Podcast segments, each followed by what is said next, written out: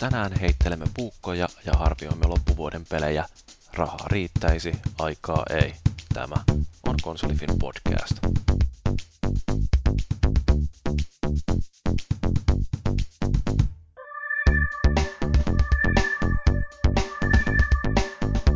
No niin, se on taas tiistai ja viikoittainen konsolifin podcast-pläjäys. Nyt tosiaan siirrytään taas tähän viikoittaiseen tahtiin, kun syksy on alkamassa. Tämä on jakso numero 26 ja näin syksyn alun kunniaksi katsellaan vähän, että mitä tuolla loppuvuoden pelitarjonnasta löytyy. Ja mukanahan meillä on tällainen tuttuun tapaan nelikko keskustelemassa. Mä oon Jyri, podcast-isäntä, ja tietysti tämä meidän vakikaartilainen Paavi on tuolla myöskin mukana. Hyvää iltaa. Meidän alipalkattu työjuhta. Listasit tänään justiin, että kuinka paljon taas olet tehnyt kaikenlaisia hommia ihan ilman maksua. Niin joo, just meillä oli vähän ongelma jopa nyt podcastissa, että tahtoo tulla liian, liian paljon tavaraa. Että...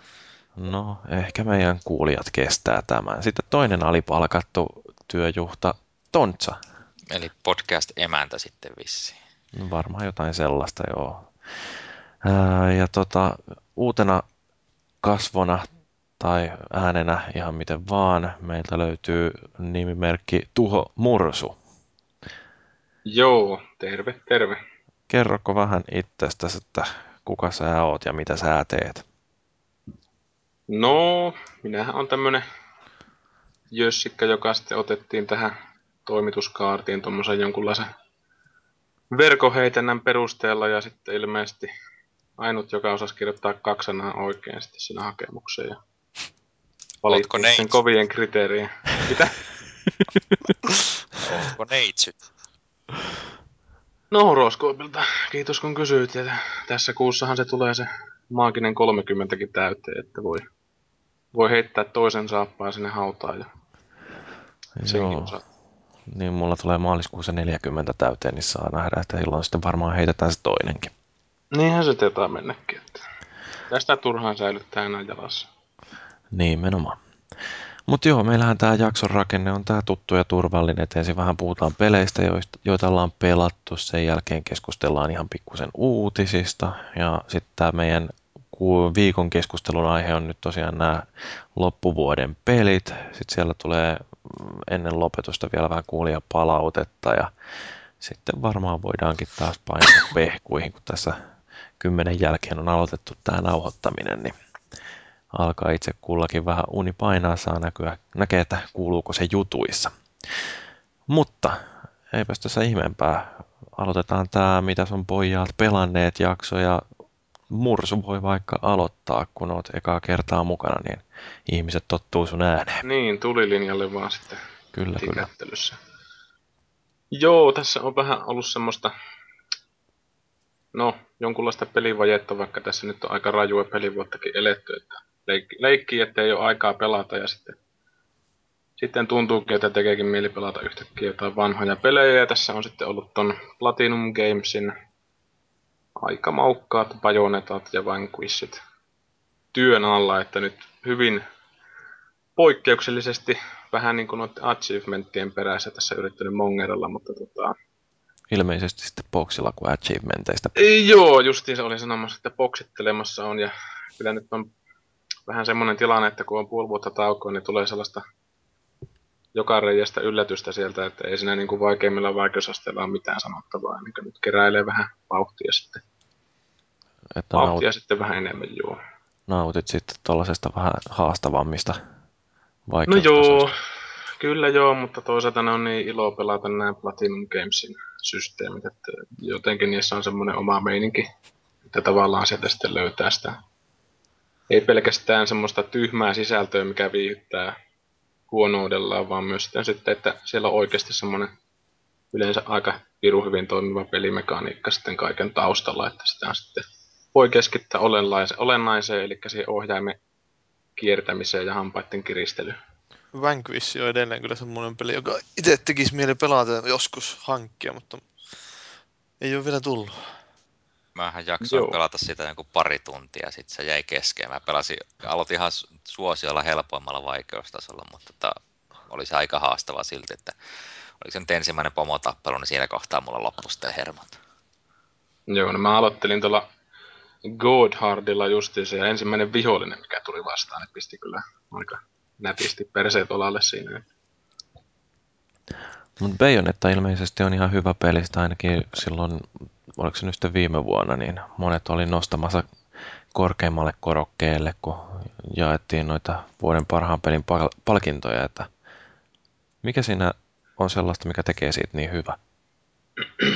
No tota, sitä on aika monesti sitten porukalla ruvettu miettimään, että mikä, miten se sitten on sellainen niin erikoistunut tai eri nouseva niin kuin noista muista massoista, Ninja Gaideneista ja Devil May Crysta ja tommosista. Että oikeastaan siinä tavallaan tuommoinen yksinkertainen vastaus, mihin sitten tultiin, että siinä pelissä oikeastaan on niin hyvä kuin siinä on. Että se ei huijaa siinä mielessä, että tulee jotain helvetin kaartilaisia ja ampuu tuhannella singon panoksella ruudun ulkopuolelta, mitä sulla ei ole mahdollista edes nähdä. Että tavallaan siinä luodaan niin semmoinen työtila, missä on kaikki avaimet siihen pärjäämiseen, että se on sitä omasta viitsivyydestä sitten siinä, että perusvihollisetkin kyllä antaa aika armottomasti runtua, jos niille vaan hetkeksi antaa semmoisen rauhan työskennellä siellä, että se on semmoinen aika mukava juttu, että tota, ja sitten siinä on kissejä. No niin, se tietysti joo, ja perseitä ja niskavilloja ja kaikkea tuommoista muutakin. Mielenkiintoista. Olennaista. No, niin. mitäs muuta sulla on lautasella ollut? No, tota, iPhoneille on tullut tämä Final Fantasy Tacticsin War of the Lions, joka on tämä PSPn uusinta käännös, ja sitä on sitten entuudestaan pyöristelty niitä kulmia ja kaikenlaista muuta sitten tehty tuolle iPhoneille. Ja no, aika mahottomat määrät siihen on tullut, tullut kellotettu, että sehän on sitten omassa tämmöisessä top 10 ever-listauksessa aika tehokkaasti ollut julkaisustaan asti mukana, että sen kaliberin peli oikeastaan omissa kirjoissaan. Paljon toi oikein maksaa? Öö, no, kiinnitin aika vähän huomiota siihen maksuun, että siinä vaiheessa kun Horkassa painelin sitä iTunesia tällä mun miniläppärillä, jossa se on niin kuin vähän niin mummomäessä tämä iTunes, että tota, 12 euroa sanoisin puolin tai toisi, mutta tota, toisaalta tässä pelissä on niin järjetön määrä materiaalia ja ihan uskomattomasti niin kuin, tota, pelillistä sisältöä, strategioita ja kaikkien vipstaakkelien muodossa, että kyllä voin sanoa, että niin paljon huonompaa ja nopeammin me se paarissakin menee siihen yhteen kahteen tuoppiin toi raha, että jos ei sitä roolitaktiikka pelailija itselleen iPhoneille osta, niin kyllä on, ei voi muuta kuin peilin katsoa ja itkeä. On se aika huisia, kun ajattelee, että joskus mm, niin kuin muutama vuosi sitten niin mobiilipelaaminen tarkoitti jotain nokialaisen matopeliä ja sitten ehkä saattoi tulla jotain sellaisia onnettomalla grafiikalla toteutettuja jotain ties mitä javakökköjä, joita jossain tilttejä Vesa mainostettiin, ja nyt sitten yhtäkkiä meillä on tuollainen Final Fantasy, johon joku upottaa kymmeniä tunteja, niin, niin Joo, kyllä ne kymmenet tunnitkin oikeastaan menee sinne sadan tunnin luokkaan varmaan sitten, kun mä niin kun lasken sitten kädestä. Että siinä on niin, niin järjetön määrä sitä tekemistä oikeasti. Mutta tota, eihän toi niin kuin visuaalisesti kovin ihmeellinen ole, ja porttauksessakin on vähän tuommoista pientä ny- nykimistä, että 3GS pelailen sitä itse. Että tota, siitä on kuullut aika paljon, mutta toisaalta se on kuitenkin niin pientä, että jos ne on, ketkä on päässyt maistamaan tätä peliä, niin ne ei paljon tuommoiseen keskity, että kun tietää kuinka paljon sitä alta löytyy, niin se on vähän semmoinen, että tosiaan kun Pleikkarille tuo joskus miljoona vuotta sitten tuli, niin sen jälkeen oikeastaan ton genre pelit ollut sitä, että onko se yhtä hyvä kuin Final Fantasy Tactics, ja ne ei ole ollut. Legend of Cartiat ja kaikki muut, mitä niillä oli näillä pleikkareilla. Että... No, miten, tuo, miten tuo Final Fantasy näkyy siinä? Että mua vähän pelottaa, että kun pelin nimessä lukee Final Fantasy. no aika vähän. Että mä taisin olla jossain vaiheessa tässä just sanoinkin, että jos ei Final Fantasytä pelaa niiden Final Fantasy-maisuuksien vuoksi, niin tuota kannattaa sitten oikeastaan katsoa. Että siinä on tämä Matsunon kädenjälki, joka on ohjaajana toiminut, niin näkyy sitten aika hyvin, että se on Vagrant Storyssa ja muissa sitten pyörinyt tämmöisenä hässäkkänä, että siinä on semmoinen tietynlainen aikuismainen ote, että pelihän se tietysti on, ja tota, onhan siinä nyt vähän semmoisia urpo, urpomaisuuksia, mutta tota, kyllä se on ihan eri luokassa. Että jos sitä ajattelee sisällöllisesti tarinaa ja noita, niin voisi puhua melkein semmoisesta ton George R. R. Martinin Game of Thronesista oikeastaan siinä mielessä, että siinä on sitä politi- poli- poliittista juonittelua ja kaikenlaista tuommoista oikeasti aikuismaista tota, juttua, mikä Sold. sitten vetoo. Mä oon justiin lukenut sitä kirjasarjaa, on neljännen kirjan, mitä vähän reilu neljäsosa lukenut siitä, ja se on kyllä huisia tarinaa. Joo, siinä on ehkä justiinsa se, että se voi olla liian raskasta jollekin. Että se on sen taktiksi oikeastaan tämmöinen ainut, ainut semmoinen varokohta, että siinä on, ei sitä dialogia nyt niin hälyttömästi ole, mutta tota, niitä hahmoja ja tapahtumapaikkoja aika mahdottomasti. Miten se taistelu sitten, kun siis sehän on mun käsittääkseni tämmöinen vuoropohjainen taktinen, niin vaatiko se oikeasti ajattelua ja suunnittelua, koska mä oon semmoisessa todella huono? no, ei se oikeastaan sen enempää vaadi koordinaatiota kuin vessassakaan käynti. Että siinä kun vähän oppii ne perustetut, että mitä tapahtuu, kun sinne pyllistää, niin tota, kyllä sinne sitten hengissä selviää. Että siinä on vaan... reikään. niin.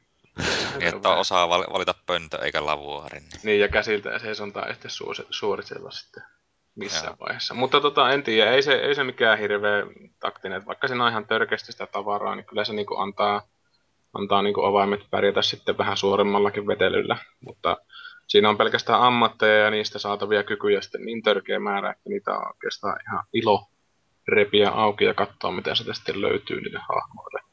Mutta ei siinä vaadita mitään ihmeitä. Että se on vähän semmoista turhaa pelottelua toisaalta, jos sitä sanotaan liian korkealentoiseksi peliksi. Toi, toikin on nimittäin semmoinen peli, jonka mä hankin silloin heti julkaisussa käytännössä. Ja ollaan sitten muovit saanut päältä vissiin, ehkä kerran buutannut sen PSPllä. Käyn, käynyt useammassakin maassa. Tota, se on ollut aina mulla mukana reissussa silleen, että no, tätä on varmaan sille kivaa pelata. Onko sä, vuor- koskaan miettinyt, kun sä näet jonkun pelin, että ton mä voisin jättää ostamatta? Kyllä, niitäkin tulee vastaan. Viimeksi tota toi, äh, mikäs tää nyt, tää body count, mikä ilmestyi, niin katoin arvosta, että tuota mun ei tarvi hankkia onneksi. No, Oota vain niin, tästä vuosi eteenpäin, niin sieltä se lähtee jollain kahdeksalla eurolla sai.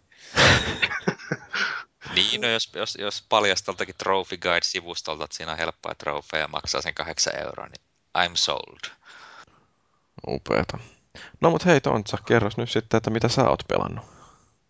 Niin, viimeksi kun mä olin äänessä, mulla taisi olla se Fallout 3 kesken, mutta nyt mä oon päässyt lopultakin siitäkin eroon, että siihen 50,5 tuntia meni. Se, siihen meni vaan niin käytännössä se pääjuoni ja sitten tota, yhtä semmoista trofin tuovaa sivutehtävää lukuottamatta kaikki sivutehtävät. Ja sitten vielä se Motherchip Seta tota, lisäri, joka niin oli maksullinen, mutta tietenkin siinä Game of the Year-versiossa se oli mukana vakiona. Ja toimi hyvin. No tota, sanotaan näin, että se Motorship Z on ollut niin teknisesti surkein pleikkaripeli, mitä mä oon niin ehkä ikinä pelannut. Niin, että se ostakaa. Se on jo aika hyvä saavutus. Joo, siis mä en normaalisti niin valita ruudun päivityksestä tai tämmöisestä, mutta tota, siinä se koko sen 4-5 tuntia, mitä se kesti, se lisäri, niin se oli ihan siinä pelattavan alarajoilla ja muutama kerran se meni niin esimerkiksi diasoukset että niin taistelusta. Se oli enemmän arpapeliä kuin mitään muuta. Sitten siinä vielä kerran se bukas sille, että mun piti aloittaa se koko homma alusta, kun siinä ei vaan yksi ovi niin triggeröitynyt auki, vaikka sen olisi pitänyt. Jotenkin tuosta tulee mieleen tuo Red Dead Redemption ja se epäkuolleiden aamun koi lisäosa, että se oli kyllä teknisesti aikamoista rut, too, niin sanotusti ainakin. Että... Joo, mutta ei mulla sen niin Fallout 3 emopelin kanssa ollut juuri minkäänlaisia ongelmia, että vissiin kerran tai kaksi se niin jämähti siihen, niin kuin, tota, se vaan jostakin ovesta tultiin ulos, niin se vaan jäi siihen latausruutuun eikä koskaan palannut. Ja sitten kun mä kokeilin sitä Point Lookout lisäriä sen läpipelun jälkeen, niin heti kun pääsin kuivalle maalle sieltä jokilaivalta, kävelin muutama metri eteenpäin, niin ruudun päivitys alkoi hyytymään siis aivan totaalisesti. Siis vielä paljon pahemmin kuin tuossa Zetassa. Siis se meni oikeasti sille, että se päivittyi kerran sekunnissa korkeinta ja sitten se jäätyi ihan täysin. No se hyvä, hyvä. Hyvää laatua sekin. Sitten Operation Anchorage mä aloitin kans jonkin verran. Tipahin semmoisen koloon, mistä ei enää päässyt pois, ei millään. Oli pakko lopettaa. Siis mitä, millä, minkälainen laadunvalvonta sillä Bethesdalla oikein on? No. Siis, ne, siis ne, silloin kun ne julkaistiin boksille alun perin ne lisäosat, niin kaikkien kohdalla varmaan kävi niin, että okei, okay, tämä nyt rikkoo tämän pelin kokonaan, älkää ladaat tai jotain vastaavaa, että ne niinkö ihan surkeita. Musta on hirveän surullista, koska Falloutit sekä kolmonen että New Vegas on kuitenkin ihan loistavia pelejä noin tarinallisesti ja miljöiltä ja sille, se tunnelma niissä on ihan mieletön, mutta niin, niin sitten tämä, nämä tekniset ongelmat justiin tekee niistä niin ongelmallisia, niin se harmittaa niin vietävästi, että jos ne olisi muuten ihan paskoja pelejä, niin sittenhän se tekniset virheet, niin ne lähinnä vaan naurattaisi, mutta nyt se vaan ottaa päähän. Vähän pelon sekaisin tunteen kyllä odottaa sitä Skyrimia, että mitä sieltä nyt tulee, että onko siellä silloin, että yhtäkkiä menet jonkin kaupunkiin, niin siellä on joku helvetin lohikäärme nukkumassa jonkun pumpin paikalla. Mutta eikö ne ole Eikö siinä muutenkin ole muutenkin semmosia nallenaamoja ne kaikki rodut, että sehän ihan sama jos siellä lohikärmessä jossain sivassa kassalla. Että... siis ne on vähän uudistunut tuohon sentään tuohon. No, vi- kokeilin joskus niitä hemmetin nallikarhuja ja mä ajattelin, että ei jumankaan. Siinä on joku herkuleksen ruho ja sitten joku luppakorvan turpa, niin mä ei saa.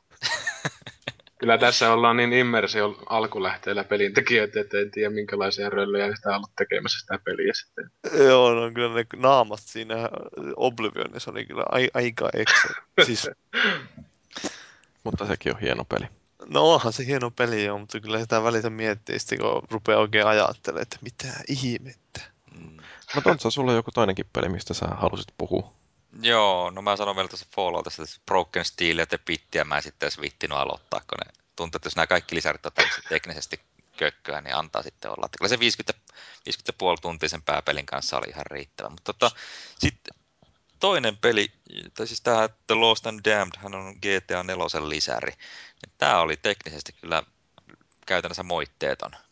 No jaa. Mitä?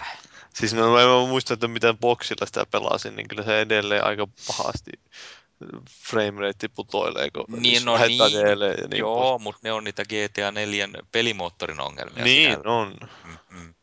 Mutta siis noin muutenhan se oli ihan kiva. Ai teknisesti moitteet on se, että se ei kaadu heti, kun sä rupeat pelaamaan sitä. no, no siis ainakin Falloutin verrattuna. niin, mutta kato siis... Ää, Mä tiedän, kun... että miksi sä oot ohjelmistotestaaja. Tämä on kato Paavi, siitä just niin kuin Microsoft vaatii, että niin, niin, niiden pelijulkaisuissa, niin niissä täytyy olla kaikki samat ominaisuudet kuin muissakin tai mielellään vähän enemmän, niin tuohon on ilmeisesti tehty niitä bugeja sitten ihan niin kuin eksklusiivisena sisältönä tähän. No se on kyllä varmaan joo. Mutta tosiaan lyhyesti niille, jotka ei muista, tämä Lost and Damned ilmestyi boksille joskus vuosia sitten. Tämä oli pitkään, että näitä lisäreitä ei pitänyt tullakaan muuta kuin boksiversio, mutta sitten ne lopulta tuli pleikkarille ja sitten ne oli tuossa oliko ne kesällä Storessa alennuksessa, niin ostin pois tämän Lost and Damned ja sen Gatonin. Ja tosiaan niin tänne juonihan se, että se Lostin, prätkäjengin Lostin pomo vapautuu vankilasta, mutta hyvin nopeasti se jengi niin ajatuu sisäisiin ristiriitoihin. Ja sitten tota, noin muuten se menee kivasti se GTA 4 tapahtumien kanssa ristiana silloin tällä, että Niko Bellikki näkyy siellä. Ja tosiaan, tämä, tässä itsehän pelataan sinne Johnny the Jew sillä kaverilla, jonka mä sille poliittisesti epäkorrektisti suomensi Jutkujussiksi. No joo, no, se alkuperäinen nimikin tosi poliittisesti korrekti. Joo.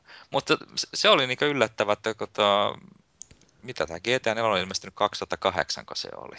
Joo.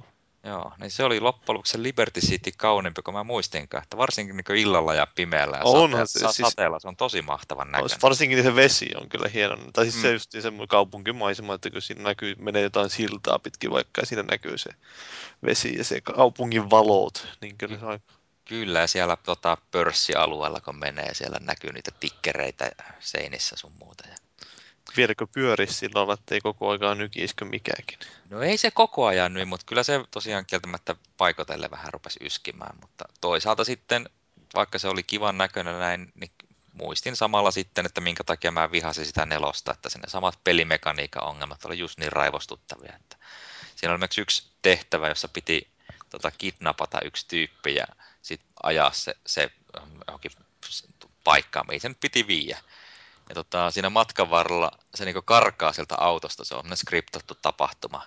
Niin mä siinä samalla sitten ajoin pienen kolarin poliisiautoon, eli tulee semmoinen yhden tähän hälytys siinä. Ja se mun Jutko Jussi jäi siinä sitten hetkeksi jumiin ja se poliisi sai mut kiinni ja pidätettyä. Niin mä en muistanut sitä vasta liian myöhään, että ai niin, että tässähän menee kaikki aseet ja tota, menee vielä rahaakin. Ja sitten mä ihmettelin seuraavissa tehtävissä, että miksei mulla mitään aseita. Ja sitten mä, että ai niin hemmet, että joo. Ja tietenkin mä olin pelannut sen autoseivin varassa, niin ei voinut edes palata ajassa taaksepäin. Että, että se siinä on vähän niin kuin semmoista, että se peli suorastaan rankaisee pelaajaa. Että aina kun tehtävän epäonnistuu, niin sulla on entistä vähemmän rahaa ja kaikki panokset sun muut, mitä oot käyttänyt, niin ne, ne menee.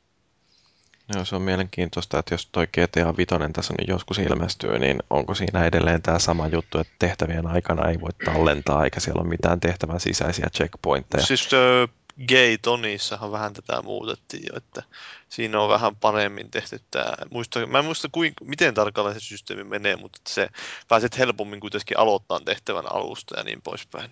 No kyllähän tuossakin se tehtävän aloittaminen on tosi helppo, että jos tehtävä epäonnistuu, sulle tulee tekstiviesti, sit vastaat siihen, niin se alkaa alusta. Mutta tosiaan niin kaikki panokset, mitä olet käyttänyt rahat, niin se niin jatkuu tavallaan suoraan siitä tilanteesta, mihin se tehtävä loppuu. No harvemmin siinä nyt mitään tarvitsee kuitenkaan kauheasti kerätä mitään panoksia tai mitään tavaraa. Mä muistaakseni ainakin, tai muistelin no, että rahaa siinä ei tarvitse kauheasti kyllä. No rahaa itse asiassa tarvi, koska siinä sai loppujen lopuksi tehtävistä varsinkin alussa niin aika vähän.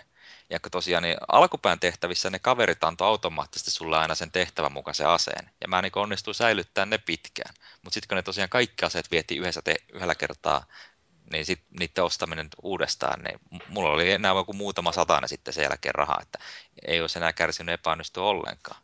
Sitten hait ilolintu sen autoosi. En, en mä semmoista harrastanut, mä vaan juoksin sen pääjuonen läpi. Ja sitten no vielä sitä pelimekaniikan ongelmista, niin suojautuminen, liikkuminen tiukoissa paikoissa on tosi kömpelö. Että se yhtäkkiä se kamera saattaa heittää ihan väärään suuntaan. No ja... se on joo, se suojautumismekaniikka siinä aika kökkö. Se on aika harvassa kolmannen persoonan pelissä on onnistuttu kamerat tekee täysin ongelmattomaksi. Ei oikeastaan tule mieleen yhtä ainoata peliä. Tietysti sellaiset, missä on fiksatut kamerat. No Uncharted ja Gears ne muun muassa toimii niin kuin pitääkin. No Gearsissä ne hahmot vähän liian raskaita mun maku. Mutta anyway. Raskaita? niin. Miten se liittyy kameraa? No ei se liitykään. ha- hahmot liikkuu niin kömpelösti. Mutta vielä kolmas semmoinen iso ongelma siinä GTA 4 pelimoottorissa on se, että tota, öö, kun poliisit jahtaa, niin se kaupunkihan yhtäkkiä tyhjenee niin mystisesti autoista. Eli sitten kun sulla hajoaa se oma auto alta, niin koetapa löytää sitten uusi jostakin. Saat, saat juosta henkes tota, hengenhädässä, että löytyisi jostakin uusi auto ja ei missään näy. Kaikki kadut ihan tyhjiä. Tuli yllättäen kauhean flashback siihen, kun katsoin netistä just jonkun tuommoisen takaa jo video, jossa joku rekkaa ja haatti semmoista, jos oli rekassa, oli niin näitä tämmöisiä tukkeja siellä perävaunussa ja sitten se rekaasta lähti syttyi liekeihin osittain. Sitten siitä lähti semmoinen rengas, joka oli liekeissä, niin se lähti irti ja se pyöri jonnekin vastaan tulevien kaistelle. Se oli kyllä eeppistä kamaa. Että siis tässä oliko on... tämä niinku oikeassa elämässä vai Joo, GTAssa? siis tämä oli niinku ihan vissi oikeita elämää. Okei. Okay, semmoista meininkiä voisi olla GTAssa. Ei ollut, niin. Joo, mutta voin suositella tuota lisäriä. Oli kyllä, mitä se maksasi jonkun neljä euroa silloin, mutta tota, trofi, trofien hankkimisen kannalta se ei ollut kauhean hyvä. Että siitä sai vain kolme trofia, nekin kaikki pronssisia. Ja sitten yhden GTA 4 pääjuonen trofin siinä sai siinä sivussa. Että, kun mä en niitä aikana saanut ollenkaan, kun silloin kun GTA 4 tuli ja mä aloitin sen pelaamaan, niin ei siinä trofeja ollut olemassakaan. Myös se Gatoni kannattaa pelata kanssa, se on parempi vielä. Joo, se on tuolla odottelemassa. Mutta seuraava potilas. No, Paavi, suu auki. Niin mä kävin pelaamassa tätä äh, Rojardia, mutta siitä ei varmaan puhuta vielä mitään, että se on sitten myöhempien aikoina. joo. Joo, ja sitten, no, sitten mä kävin pelaamassa myös NRiä. No, haluatko kertoa siitä nyt jotain? Öö, no, mä en tiedä, että täällä ei ole oikein kyllä nyt semmoista NR-kansaa paikalla, mutta meillä oli vähän... No, olehan minä. No, Teemu Selän. Niin, oli tosiaan suunnitelmassa, että me tehtäisiin sitä NR-kästikin ehkä tehdään. Mutta tosiaan, joo, pelattiin NRI siellä, EA järjesti tämmöisen lehdistötilaisuuden niin sanottu, jossa oli muutamat standit näitä konsoleita ja sitten pleikkareja ja boksia molempia ja sitten oli semmo, järjestettiin vielä paikalla semmoinen pieni turnaus, jossa niin lehtistön tai median edustajat pääsi har- pelailemaan vastakkain ja sitten voittajalle luvattiin, että saa viettämään NRin kotiin viemiseksi. Mutta sitten niin, kaikki ei sitä saanut tosiaan sieltä. Se oli pieni pettymys, että itsellähän kävi niin, että mä aloitin sen turnauksen vahvasti 4-1 voitolla ja sitten voitin toisenkin matsin vielä ja kolmannessa matsissa johdin 2-0. Sillä lailla tein semmoista yhden sekään maalia ihan hyvä, yhä, ihan, ihan hyvän maalin. Jumalauta, että on vaikeaa puhua. Niin. Ja sitten 2-0 johdossa oli vielä kaksi ja puoli minuuttia ennen ottelun loppua. Mutta sitten kävi niin sanotusti Suomet ja al- ohjaajan alkoi täristä, kun vastustaja teki kaverusmaali, niin sinne kaksi ja puoli minuuttia jäljellä. Sitten totta kai tuli semmoinen perinteinen tyhmä jää hyökkäys päässä, että tökkäsin maidalla vähän kaveria, niin oho, sinne lähti kaveri jäähylle ja sitten, sitten saman tien tulee Mikko Koivu tekee maali. Susta sitten Suomen oikeaan lätkäjoukkueeseen, kun sä herpaanut oikeassa kohdassa. Joo, se oli tämmöinen klassinen, sitten tuli oikein voi kuvitella siellä mielessä Antero Mertarannan siellä, älkää nyt pojat, älkää! Semmoinen pelon sekainen. No. Ei voi olla totta, kun viisi sekuntia oli jäljellä, niin vastusta teki 3-2 niin. voittomaan. Sen pitäisi tehdä semmonen juttu, että jos näyttää uhkavasti siltä, että Suomi voittaa, niin se alkaisi huutamaan toi Mertaranta niin kuin ihan valmiiksi siellä, ja sitten ne herpaantuu sen huutamisen takia. se olisi hyvin, hyvin. Tulee tämä traditio jatkettua, että Joo, mulla on vituutusta. Kaiken lisäksi mulla oli vielä ruotsalainen maalevahti siinä, että Lundqvist, kun mä Rangersillä pelasin, että ihan käsittämätöntä. No, mitäs muuta? Kukaan ei ole kiinnostunut NHLstä oikeasti. No en mä tiedä, ei tee Maakin kolmonen oli helvetin hyvä SNESillä vai oliko se 94? No ne oli hyvä. Siihen rajoittui se meikäläisen innostus oikeastaan. Ja siihen, että Nintendo-lehdessä oli Teemu Selänen Nintendo-lippis päässä, kun mä piirrän niitä luin. Se oli kova juttu lähtee. Joo. Siitähän sehän oli jotain Super Mario-mainoksia, että se oli pukeutunut. Niin oli jotain. Että semmoisen kanssa olisit mennyt siihen, kato semmoista he, oikein kokoisen selänteen pahvikyltin tehnyt siitä semmoisen. Sitten joku semmoisen. Life size. Niin. Mut se oli kyllä ihan huvittava. Siellä oli tää sit pelin tuottaja. Intialais syntyneen hemmo niin, tai intialaisperäinen hemmo, niin se... Monen Intia, pu... suuri jääkiekkomaa. 20 pit... 20 pitkä jätkä siellä. Vissiin pelannut koripalloa. Varmatta se ei ollut Geno Kaara. Ei ollut Kaara, mutta totta kai mun piti heti ensimmäisenä katsoa kauheasti niitä statseja, että miten siinä oli niin pelaajia arvioita. Pisti silmään, että ne luotti Teemu Selänteen uran jatkoon niin vahvasti, että se oli lyöty oletuksena avauskokoonpanoon. Mutta oliko se edelleen jossakin kolmoskentässä? Niin Kakkosketjussa. Oho, Muista. NHL 10 se on nimittäin kolmosketjussa ja mua ärsyttää se suunnattomasti. No miksei se noin, eikä se niin väliä ykkösellä, kakkosella ja kolmosella ole järjestyksellä välttämättä. Oo, mun kato, kun mä oon niin huono pelaaja, että mä en osaa vaihtaa niitä ketjuja lennasta. Mä joudun, joudun luottaa siihen automaattisen ketjun vaihtoon ja Teemu saa ihan liian vähän jääaikaa. No miksi et sä vaihda Teemua sitten oletus koko no, mä oon niin laiska. Älä valita! Pelaisit paremmin. Jos miten mulle tulee mieleen kun mä näin sellaisen joku listauksen modernin ajan nuorten ö, isoja elämän murheita. Joku oli sellainen kirjoittanut, että, että niin unohdin ottaa puhelimen mukaan, kun menin paskalle ja nyt on koko ajan tylsää. Okei. Okay. Oliko tämä First World Problems listaus? Just, just joo se. Oi voi. Oi vittu. Siinä oli tää... Vin... Ei, eipäs kiroilla siellä. No, no, no, ihan. Vinni, Vinnipekki oli pakko tsekata kans, kun sehän tulee uutena joukkueena mukaan taas, niin, tai uusvanhana, mutta niillä ei ollut vielä niitä uusia pelipaitoja. Logo oli, mutta sitten oli pelipaita oli ne geneeriset NHL-pelipaitat, semmoisessa on vain NHL-logo. Ei ole sentään yläosattomissa. Ei ole ylä, on Vikkosen koiski ollut, huh, huh. 2 paras uudistus. Mutta ehkä me siitä puhutaan enää sitten myöhemmin vielä lisää. Siitä saattaa tulla semmoisen DLC, millä se saa sitten miehille naisen ylätorson sitten hallista. Kuulemaan siinä voi tehdä naispelaajankin. Se ei eroa mitenkään miespelaajasta niin yläruumilta tai alaruumilta, se on pää vain eroa. Eikö se ole sitten oikein niin kuin katukuva Suomesta sinne Joo, no toinen peli, tämä on tämmöinen, julkaistiin tuossa hetkinen, Deus Ex julkaistiin elokuun lopulla. No, nyt sitä muutaman tunnin on ehtinyt pelata, että pääsin lähin nyt sieltä ekaasta hubi-alueelta pois, kun siinä aloitetaan Detroitissa. Ja si- siinä on, se on kyllä mahtava peli, tai siis siinä on mahtava tunnelma siinä. Mä tykkään erityisesti niin sitä luukista ja sitä pelimekaniikkakin on ihan jees ja sitten tää, se musiikki on niin semmoinen aivan mahtava, varsinkin niitä, mitä trailereissakin on ollut niitä soundtrackia, niin se on kyllä tosi, tosi loistavaa. Onko sä sitä ensimmäistä pelannut? No en oo, mä kakkosta kyllä pelasin silloin aikoinaan. Kaikki on kakkosen jälkeen parempaa. niin, no mä sitten kakkosta en kyllä täytyy myöntää, että en kauheasti loppujen lopuksi edes pelannut. Mä vaan muistan, että siinä oli hienot valaistusefektit. Joo, no mun pikkuveli menee ihan sekaisin, kun puhutaan siitä, että jokin voi olla parempaa kuin kakkonen, mutta tota noin, niin, uh, niin siis tämä on jotain kyberpunkkijuttuja. Joo, sitähän se on, että siinä on näitä, tai siinä on hyvä juoni se tai asetelma, että ihmisillä niin myydään näitä tämmöisiä augmentaatioita, eli esimerkiksi, että jos on jalka katki, niin sulle pistää semmoinen robottijalka, ja sitten siinä on se ongelma, että kun nämä ihmiset oletuksena hylkii tämä keho niitä augmentaatioita, niin sulle pitää antaa lääkkeitä, että keho ei hylji, sitten ne tulee riippuvaisiksi niistä lääkkeistä. Ja sitten kaikille ei ole välttämättä varaa niihin lääkkeisiin, ja sitten tulee vähän semmoisia ikäviä seuraamuksia. Siinä on semmoista pientä taistelua justiin näiden pro-augmentaatioiden ja niiden vastustajien välillä.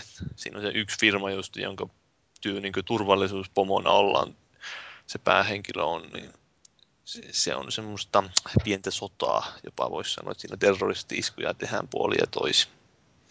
Toi voisi olla ihan mielenkiintoinen peli, kun mä ainakin muistan joskus, kun luin tuon William Gibsonin Neurovelhan, niin aivan loistava kirja oli. Ja se, sitten tuli sellainen fiilis, että voi kun tämän joku tekisi elokuvaksi.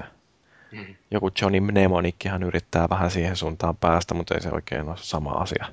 No joo, mutta tuossa oli kyllä kans myös vähän semmoinen, että ei, eikä kannata ehkä lähteä ihan samanlaisella asenteella kuin jotain tavallista räiskintäpeliä pelaamaan. Että se oli aika kylmää, kun mä ensimmäinen taistelu tuli, niin mä silloin sen eikä suunnan chillailin siellä ja vastustaja ampui kahdesti varmaan mua, niin mä kuolin siihen. Ja, sitten pitää tosiaan ehkä, sitä pystyy pelata, siinä saa valita, että haluatko lähestyä niin kuin, tappamatta ketään oikeastaan, että sä voisi käännyttää tain, tainnuttavia aseita ja tämmöistä. Tai sä voit vain ampua kaikki, mikä liikkuu. Mulla kävi niin, että mä vähän olen kokeillut molempia lähestymistapoja. Ja sitten mä menin poliisiasemalle sniikkailemaan siinä yhdessä tehtävässä. Sitten kaveri, tai siis tää, siellä väijyin siellä semmoisen pöydän takana, jossa he katsoo, että siinä menee poliisi, että mä nyt ootan, että se tulee tuohon mun viereen, ja sitten mä käyn tainuttaa siihen. Se tuli, menin selän taakse, ja sitten kun siinä on silloin, että sä, jos sä painat b niin se tainuttaa, jos sä pidät pohjassa, niin se tappaa sen. Totta kai mä painoin sitä b pohjassa sitä vahingossa, niin se ottaa sieltä kyynärpäästä kauheat terät ja teurastaa sen poliisin siihen samalle paikalle. Ja sehän meni ihan... Kaveri se donitsia pöydän toisessa päässä. no siinä on joku tiedemies lasin takana tai joku tämmöinen katteli. Mm what the fuck man, ja sitten myöhemmin mä palasin sinne poliisiasemalle, niin kaikki oli hälytystilassa siellä, ja sitten mä, mä rupesivat ampumaan minua, ja se meni ihan perseelle se homma, että mä en oikeastaan sitä tehtävää enää viittinyt sitten suorittaa loppuun sitä yhtä.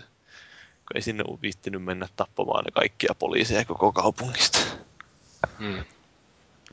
Mä oon itse säästänyt vähän tuon Deus Exen uusinta juttua, että jotenkin silleen sitä ykkösen niin rakastuneena ja tykästyneenä vähän sellainen jännä kakkahousussa, että ehkä sitten talven synkkinä iltana, kun pukki lyö turpa-aikana lahjoja, niin pitää sitten itselle ostaa toi ja pelata sitten sitä.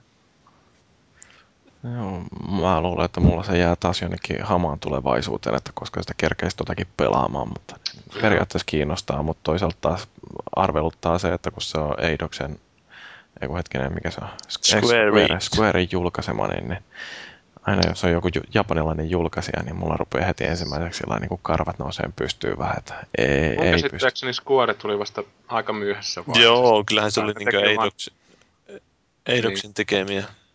Et ne teki vaan pintapuolisia juttuja siihen, että jotain niistä hirveästi lukenut sitä lässytystä, että ne välipätkät, kun ei ole tehty in-game enginellä, että ne on tehty jotain ihan niin kuin semmoista perinteistä tietokoneanimaatiota, niin ne on jotenkin no, huonolla laadulla tehty, että niitä ei oikein resoluutiota revitty, että se on sitä squaren mokailua tai jotain tuommoista ollut siinä. Joo, no se just välivideot, ne on tehnyt niitä trailereita vissiin Square niille studiolla, mutta sehän siinä ongelmana just, että PCllekin vissiin, vaikka PCllä nyt periaatteessa ne pystyisi pistämään hyvällä laadulla ne videot, mutta silti ne on PCllä niin samalla paskalaadulla pakkauksella kuin konsoleilla. Niin, Blu-ray-levyllähän ei ole ollenkaan tilaa, että voisi nostaa bitrateä. No ei, joo, ei tietenkään.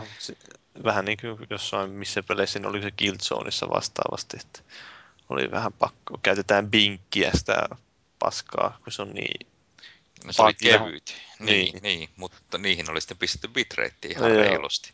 Että tuossa tosiaan Deus Exessä, niin mä luin sen Digital Foundryn vertailun siitä, niin ne on tosiaan käytännössä pleikkarilla ihan tismalleen samat videot kuin boksiversiossa, vaikka levytila olisi tota, Blu-rieskassa vaikka kuinka paljon. Joo. Oliko ne sellaisia videopätkiä, että mihinkä olisi tarvinnut erikseen just tuollaista niin kiinteitä juttuja, ettei niitä olisi voinut ohjata sillä pelitilanteella? No se on vähän toisaalta itse asiassa just miten tuossa melkein sanoakin, että siinä on niin esigeneroitu ja sitten tätä pelikuvaa niin välissä aika sillä lailla ikävästi, että siinä on semmoinen selvä ero kuitenkin. Sä heti huomaat, että tämä on esirendattu ja tämä on pelikuva, niin se näyttää välissä aika töksähtävältä, kun se vaihtuu silloin lennosta. Siinä on vähän sitä palhan, vanhan peli meininkiä, että tietää heti, että milloin pitää pelata, kun Joo, grafiikka muuttuu semmoiseksi perinteiseksi vähän tyhmän näköistä. Ei se niinku hirveän huonon näköinen ainakaan missään stilleissä ole, kun mä oon katsellut sitä Game Engineekään. Ja toisaalta hyvää storia kyllä katsoo missä tahansa muodossa, että ei se mun mielestä kysy mitään. Joo, ei se siis. Hienoa juttu. Musiikki ja muu, kaikki tunnelma on kohdalla ja ääninäyttelijäkin mm. on ihan hyviä, niin ihan asiallista menoa. No, oliko se Deus Exasta, mitä haluat sanoa? No, oiskohan se siinä, että hyvää peliä vaikuttaisi olevan. Että mä ostin tapojani vastaisesti siitä tuun Augmented Editionin, koska sain samalla hinnalla kuin normiversion.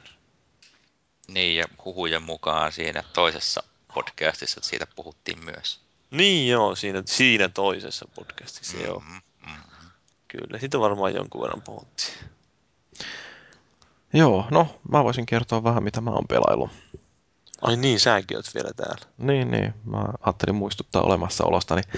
Joo, mä tota noin niin, uh, no siis tota, molemmat pelit, mitä mulla on tässä, niin on sillä vähän mun aike, aiempien vahtoamisten vastasta, että niin, niin ensinnäkin Modern Warfare 2 pariin palasin taas, kun tota, toi Ahma oli kuunnellut vanhoja podcasteja ja huomannut, että mulla on siitä vielä noita trofeja keräämättä ja houkuttelee, että ruvetaan hakkaa näitä special opseja. Ja tota, mä en tosiaan muistanutkaan, että minkälainen liimatähtäin siinä pelissä on. Siis aivan tajuton se, että miten se nykäisee johonkin suuntaan, kun vihollinen sattuu kulkemaan lähimaastosta. Että, että tota, vaikka noita FPS jonkin verran on viime aikoina tullutkin pelattua, niin toi Modern Warfare tai yleensä Call of Duty, se liima on kyllä mielettömän tarttuvaa laatua. Mut Mulla tota... on varmaan joku väärä versio, kun mä en ole koskaan huomannut semmoista. Se voi olla. Ja sehän on aika just, että kun sä napsautut sen Iron Sightin päälle, niin sehän silloin varsinkin hakeutuu aika tehokkaasti niihin vastustoihin. Joo, mutta ihan vaan lonkaltakin ampuessa, niin kyllähän se lähtee seuraamaan, kun joku siellä Joo. ohi kävelee. Mutta siis ne special opsit itse, niin ne on ihan loistavia. Joo, ne on kyllä mahtaa. Siis niin kuin eeppisiä sanoisinko jopa. Joo, siis niin kuin paljon niistä kuuluu juttu, että se on melkein parasta kooppia, mitä löytyy ja kyllä täytyy sanoa, että on tykännyt ihan mielettömästi, että tietysti se auttaa, että Ahma niin on aivan törkeä hyvä pelaaja, että eihän mun tarvitse tehdä mitään, että siellä on aina niin kuin tehtävän lopussa killit on sillä niin kuin kaksi mulle ja 114 Ahmalle, niin, tota, mutta hyvin on siinä päässyt loisimaan, että muutamasta Spec Opsista tullut kiskastua se kolme tähteä ilman, että on tarvinnut juuri asetta laukasta, että on kiilottaminen ollut helppoa sen jälkeen, mutta tota, Siinä on ihan, ihan hienoa ne joku niistä just niin toinen kaveri on niin jossain helikopterissa just ampuu jollain tai AC-130 ampumassa ja toinen juoksee siellä maassa.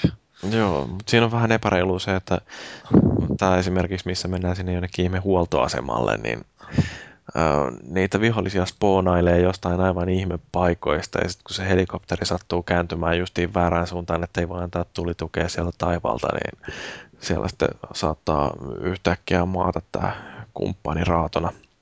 Joo, se on vähän semmoinen ilkeä, mutta on siinä, muistan kanssa oli ihan siisti se, jossa mennään siltaa pitkin.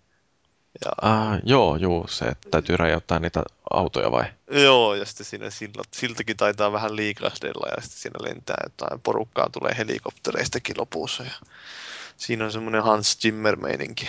Joo, se oli ihan hauska. Ja sitten toinen oli sellainen, missä me kuoltiin heti kättelyssä, niin se, missä mennään sen ihme kylpylän lävitte. Öö, se, tai niin. mikä se nyt onkaan, kun siellä toisessa kerroksessa jotkut ampuu sieltä niin joo, siis tämä välistä. Ai se Terok-meininki just, että mennään joo, joo. joo. Se... Sehän on sama juttu ollut myöskin tuossa Blackissa, niin siinähän on samanlainen kohtaus. No se on aika klassikko. No, ihan, ihan mielettömän hyvä tehtävä oli sekin. Lopulta ratkaistiin se sillä, että ei edes jääty niitä viimeisiä vihollisia ampumaan, vaan juostiin vaan sinne reikään, mikä siinä lattiassa oli. Että... Se on vähän se Call of Duty meininki yleensä ollut, että kunhan menet sen tietyn rajaan yli, niin... Mm.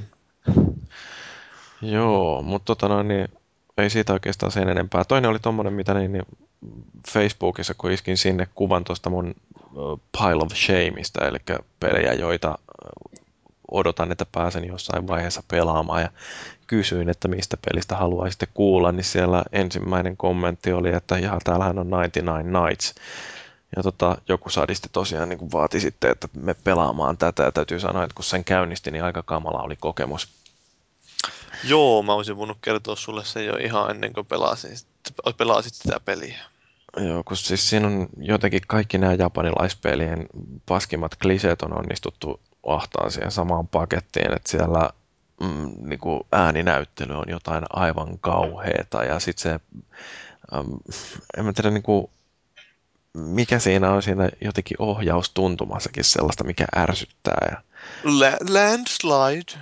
Joo, mutta tota, se, mikä siinä on ehkä kaikkein pahinta, että kun sehän on tällaista, että siellä on one million troops kentällä ja ää, kun vihollisia ei erota kavereista, niin ei se oikeastaan mitään muuta kuin kauheita button mashingia, vaan että hakataan ja toivotaan, että satutaan osumaan muutamaan vihollisenkin siinä samassa. Ja mitään taktista elementtiä siinä ei juurikaan ole, vaikka siinä pystyykin noita vasenta ja oikeita bumperia painamalla kai jättää kaverit johonkin kohtaan päivystämään, mutta jos jousimiehetkin on yli viiden metrin päässä vihollisista, niin eihän ne osaa sinne kauas ampua. Ja, ja tota, sitten kaikkein pahinta on se, että siinä ei ole mitään checkpointteja siinä tehtävän aikana, että, että jos siinä on niin kun, no heti ensimmäinen, mitä sillä, mikä helvetin impyyny olikaan se sankari siinä, niin kun pääsee sinne ihan loppuun asti ja tulee joku trolli vastaan, niin siinä ei ole enää helsiä juurikaan jäljellä, että kun trolli tulee ja mäsäyttää kerran naamaa, niin siinä tulee kuolo, ja sitten sen jälkeen täytyisi aloittaa se tehtävä alusta, ja mä jaksoin kaksi kertaa aloittaa sen uudestaan, ja sitten mä totesin, että ei tämä peli saa palata tonne hyllyyn tai jonnekin roskikseen. Palata pyllyyn. Joo. Roskita se. Kyllä. Mutta jos sattuu olemaan masokistinen luonne, niin oikein hyvä peli, että siinä kärsimystä riittää. Jep. Joo, mutta tota, mitäs muuta? Niin joku pyysi, että mä voisin pelailla Gears 2. Ja tota, ei se väli, voisin pelatakin, jos siihen vaan löytyy kooppipeliseuraa, että ketä kiinnostaa lähteä seuraksi, niin mulle saa, saa heittää Xbox Livessä kutsua, jos vaan keksii, että mikä mun kauhean vaikeasti arvattava gamer tämäkin on. Ja, ja tietysti kannattaa siinä kaverikutsussa mainita, että kuuntelee podcastia, niin tiedän, että mistä on vinkin saanut. Boksilla ei voi laittaa mitään viestiä siihen, paitsi ääniviestiä. Ääniviesti, joo. Mm, Huutaa vaan jotain käsittämätöntä, niin, niin. sille löytyy. Sillä että mä lupaan sotia kiltisti. Huuda mun nimeä siihen. Vähän miettinyt, että olisiko siitäkin pitänyt yrittää jotain semmoista, nyt kun tulee tuo kolmososa, niin tehdään jotain semmoista kertausvideota tai jotain tämmöistä, mutta en minä tiedä, en mä ehdi tekee mitään. Saatiko se meidän, meidän niin. Gears-video vieläkään mihin? Se on vielä siellä työn alla. Mä katsoin, että mä yritän sen julkaisupäiväksi saada se kolmosen, ennen, ennen kolmosen julkaisupäivää. Että tässähän on vähän kaiken näköistä ollut. Mutta Paavi, hei, onko sulla tulevan perjantain toi Paavi-striimaus jotenkin päätetty jo? Lauantain. Ai lauantai. No on oikeastaan, nimittäin me olisi tarkoitus pelata NRiä silloin varmaankin. Dang, se olisi ollut hauska toi uh, Gears 2 heittää. Niin kuin... No mutta ehkä sitä seuraavana lauantaina. No katsotaan sitä sitten. Mutta joo, eikö siinä ollut nämä pelit, mitä ollaan pelattu? Joo, eiköhän ne ollut siinä. Voidaan ruveta vaikka puhumaan uutisista. Onko kukaan kerännyt lukea mitään uutisia? No, mä en ole kerännyt kirjoittaa uutisia, että sen mä oon huomannut. Mä en ole kerännyt lukea käsikirjoitusta. No ei se mitään, mä voin johdatella. Ainakin tuommoinen löytyy, että tämä Counter-Strike, kun on ilmestymässä nyt konsoleille, niin Pleikka kolmosella pääsee pelaajat nauttimaan näppis- ja hiirituesta. Joo, tämä on vähän taas kaksipiippunen juttu ehkä, niin sanotusti. En tiedä, miten se loppujen lopuksi toteutetaan siinä. Tämä. Eikö ne pysty pelaamaan myös keskenään nämä pleikkari- ja PC-pelaajat? Joo, näin mä käsitin, mutta tosiaan siellä ei voi mitenkään erottaa pleikkarimiehet, että pelaako ne pädipelaajia vai hiiripelaajia vastaan. Että... Kyllä se sitä kill countista sitten näkee varmaan. Että... Joo, kyllä mäkin veikkaisin, että kyllä se jossain näkyy siinä suorituksessa. Mutta onko siinä mitään tasotusta, kun ajattelee, että Counter-Strike kuitenkin on semmoinen legendaarinen peli just siinä suhteessa, että siinä ei ole minkäännäköistä avustusta. Että se on ihan pelkästään taidoista kiinni, että kuinka hyvä on tähtäämään ja nimenomaan täytyy tähdätä päähän, että ei välttämättä kauhean reilulta kuulosta se, että siellä joutuu pärillä sitten jotain hiiripellejä vastaan taistelemaan. No mä en kyllä ainakaan usko. Jotenkin musta tuntuu, että toi koko Counter-Strike on semmoinen instanssi, että siihen vähän täytyy asennoitua tietyllä tavalla, että ehkä se vaatii vähän niin kuin semmoista välineurheiluhenkeä sitten siinä, että jos ei, jos ei osaa ampua paremmin, niin sitten täytyy saa vaan nauraa sille ja sitten sanoa, että me kauppaan. Joo. Mutta toi mun mielestä, mikä on tuossa samassa uutisessa niin kuin oikeastaan mielenkiintoisempaa, on tämä, että se mikä nähtiin nyt jo Portal 2 kanssa, niin pleikkaripelaajat pääsee nyt sitten myöskin tosiaan näitä PC- ja Mac-pelaajia vastaan pelailemaan. Tämähän on sinänsä koomista, että kun alun perin silloin kun tämä sukupolvi alkoi, niin Microsoft mainosti, että heitä on mahtavaa, että nyt voi boksia Vista pelaajat pelata, tai niin boksia Windows pelaajat pelata yhdessä, ja sitten, nyt se on mennyt siihen, että pelaajat ja Windows-pelaajat voi pelata keskenään. Että... Niin, mutta se on kato, teknisesti vaikeaa toteuttaa sellainen peli, että Boxi ja Windows-pelaajat pystyy pelaamaan ilman, että ne Windows-pelaajat maksaa siitä jotain. Niin, tai että Windows-pelaaja saa blue screenia ja boxi-pelaaja saa red ringiä sieltä. Että... Jänne tuppitulehduksen, kun taatit on jäykät. tämmöistä kuviokelluntaa. Että niin, to, toinen vilauttaa punaista ja toinen sinistä. Tulee kunnon jouluvalot. No, mutta se, niin kuin, mikä musta on tässä ihan mielenkiintoista, se, että, että kun nyt tämä Pleikka 3 pelaajat pääsee uh, PC-pelaajia vastaan ottaa yhteen, niin miten tämä nyt vaikuttaa sitten siihen, että kun Microsoft on pitkän aikaa leijunut ja todistanut kaikille, että Xbox Live on paras, niin nyt sitten sieltä puuttuu tällainen mahdollisuus, että pääsisi näitä Steam-pelaajia vastaan kokeilemaan, että kuka Kyllähän on kovin. Vissiin Microsoft on ruvennut tsekkailemaan vähän tuota free-to-play-juttuakin, että siihen suuntaankin on ehkä vähän aukomassa ovia. Että kyllä mä uskon, että kun Sony vain tarpeeksi aggressiivisesti puskee, niin Microsoftinkin on pikkuhiljaa sitten pakko ruveta miettiä, että kannattaako tämä systeemiä pitää näin kiinni. Miten, miten Sony voi puskea entistä aggressiivisemmin? Ne rupeaa maksamaan pelaajille rahaa siitä, kun ne pelaa. No ei, vaan tekee just tämmöisiä, että antaa niin julkaisijoiden toimia vähän avoimmin. Vähän niin kuin se, mikä se Dust 514 ja tämmöistä vastaavanlaista mm. toimintamallia. Niin no mä oon siis siitä todennut jossain vaiheessa, että ää, okei, okay, että se on hyvä pelaajien kannalta, että tuolla Xbox Liveissa kaikki on standardoitu ja kaikki toimii samalla tavalla ja se on valmiiksi Microsofti toteuttanut nämä kaikki ää, nettikoodit ja muut tällaiset näin. Mutta sitten va- varjopuolena on justiin tämä, että jos joku haluaisi tehdä jotain paremmin, koska voi olla tietysti kauhean vastarintaa herättävä väite tämä, mutta mä uskon aika vakaasti siihen, että Xbox Live ei ole the ultimate verkkopeliplatformi, että se, joitain asioita voi parantaa siitäkin. Niin jos joku tosiaan menee ja parantaa jotain, tekee jotain Pleikka kolmella paremmin kuin mitä Livessä on onnistuttu tekemään, niin mm, tämä on sitten niin kuin se kahle, joka rajoittaa sitä, että boksipuolella ei tulla näkemään kaikkia tällaisia hienouksia, niin kuin nyt esimerkiksi tämä Steam.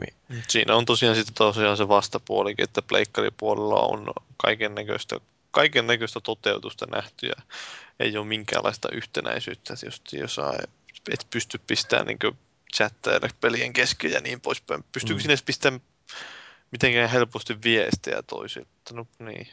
Pystyy, mutta ei helposti. Pystyykö kutsuja pistää toiselle? No sekin on niin pelikohtainen, että miten se on toteutettu. No, no Jeesus. Mua on aina ihmetyttänyt se, että mä taisin jossakin podcastissa sanoakin, että kun PlayStation Home tukee periaatteessa tämmöistä Cross Game Invite-systeemiä, mutta mä en ole koskaan ymmärtänyt, miten se toimii. No, mä enkin muista jossain nähneeni siellä, mutta... Että tosiaan niin... on tehty niin vaikeaa, että ei kukaan käyttää sitä systeemiä. Niin, se, se, se, voi olla, että se vaan lähettää automaattisen viestin, että hei, minä pelaan tätä peliä, mutta se ei tee niin boksilla, että siihen voi sen liittää oikeasti siihen sessioon, missä sinä oot siellä sitten. No Sonyallakin on niin monta studiota ja ne kaikki koheltaa omaan suuntaansa, että siellä ei oikein ole mitään sellaista johdonmukaisuutta. Ja se on jotenkin toi, leimallista koko platformille. Toi justiinsa toi pelaamisesta ilmoittaminen nyt, anteeksi kun kiilasin, että sanon kun vielä muistaa. Että siinä boksi uudessa käytöksessä oli nämä beacon jutut. Silleen, että voin ilmoitukset silleen, että pelataan tiettynä kelloaikana tätä peliä. Niin osaa niin kuin porukka sitten tavallaan suunnitella sen. Niin siinä, että voi Facebookiin niin. pistää. No mä en siitä tiennyt, mutta siitä, että niinku pystyy ilmoittamaan sinne pelille, että jos on joku tietty kööri, mikä hakkaa jotain tiettyä peliä, niin sehän on aika pirun kätevä sitten, että joku niinku sanoi, että tähän aikaan pelataan ja kaikki näkee sitten sen ja Joo. Mitä, mitään ylimääräistä pyörittelyä. No siis periaatteessa se PlayStation Homekin tukee vähän ton tapasta systeemiä, että siellä voi tehdä niitä pelisessioita, mutta se on taas, että se vaatii siltä peliltä tuen. Ja niitä tuellisia peliä taas olla niin suurin piirtein Warhawk ja Motorstorm sitten. Että... Ja se kuulostaa vähän semmoiselta turhan vaikealta, että pitää käynnistää joku home, että No niin, kestää säätä. kolme minuuttia, että se käynnistyy koko kökkö siitä ja näin poispäin. Niin...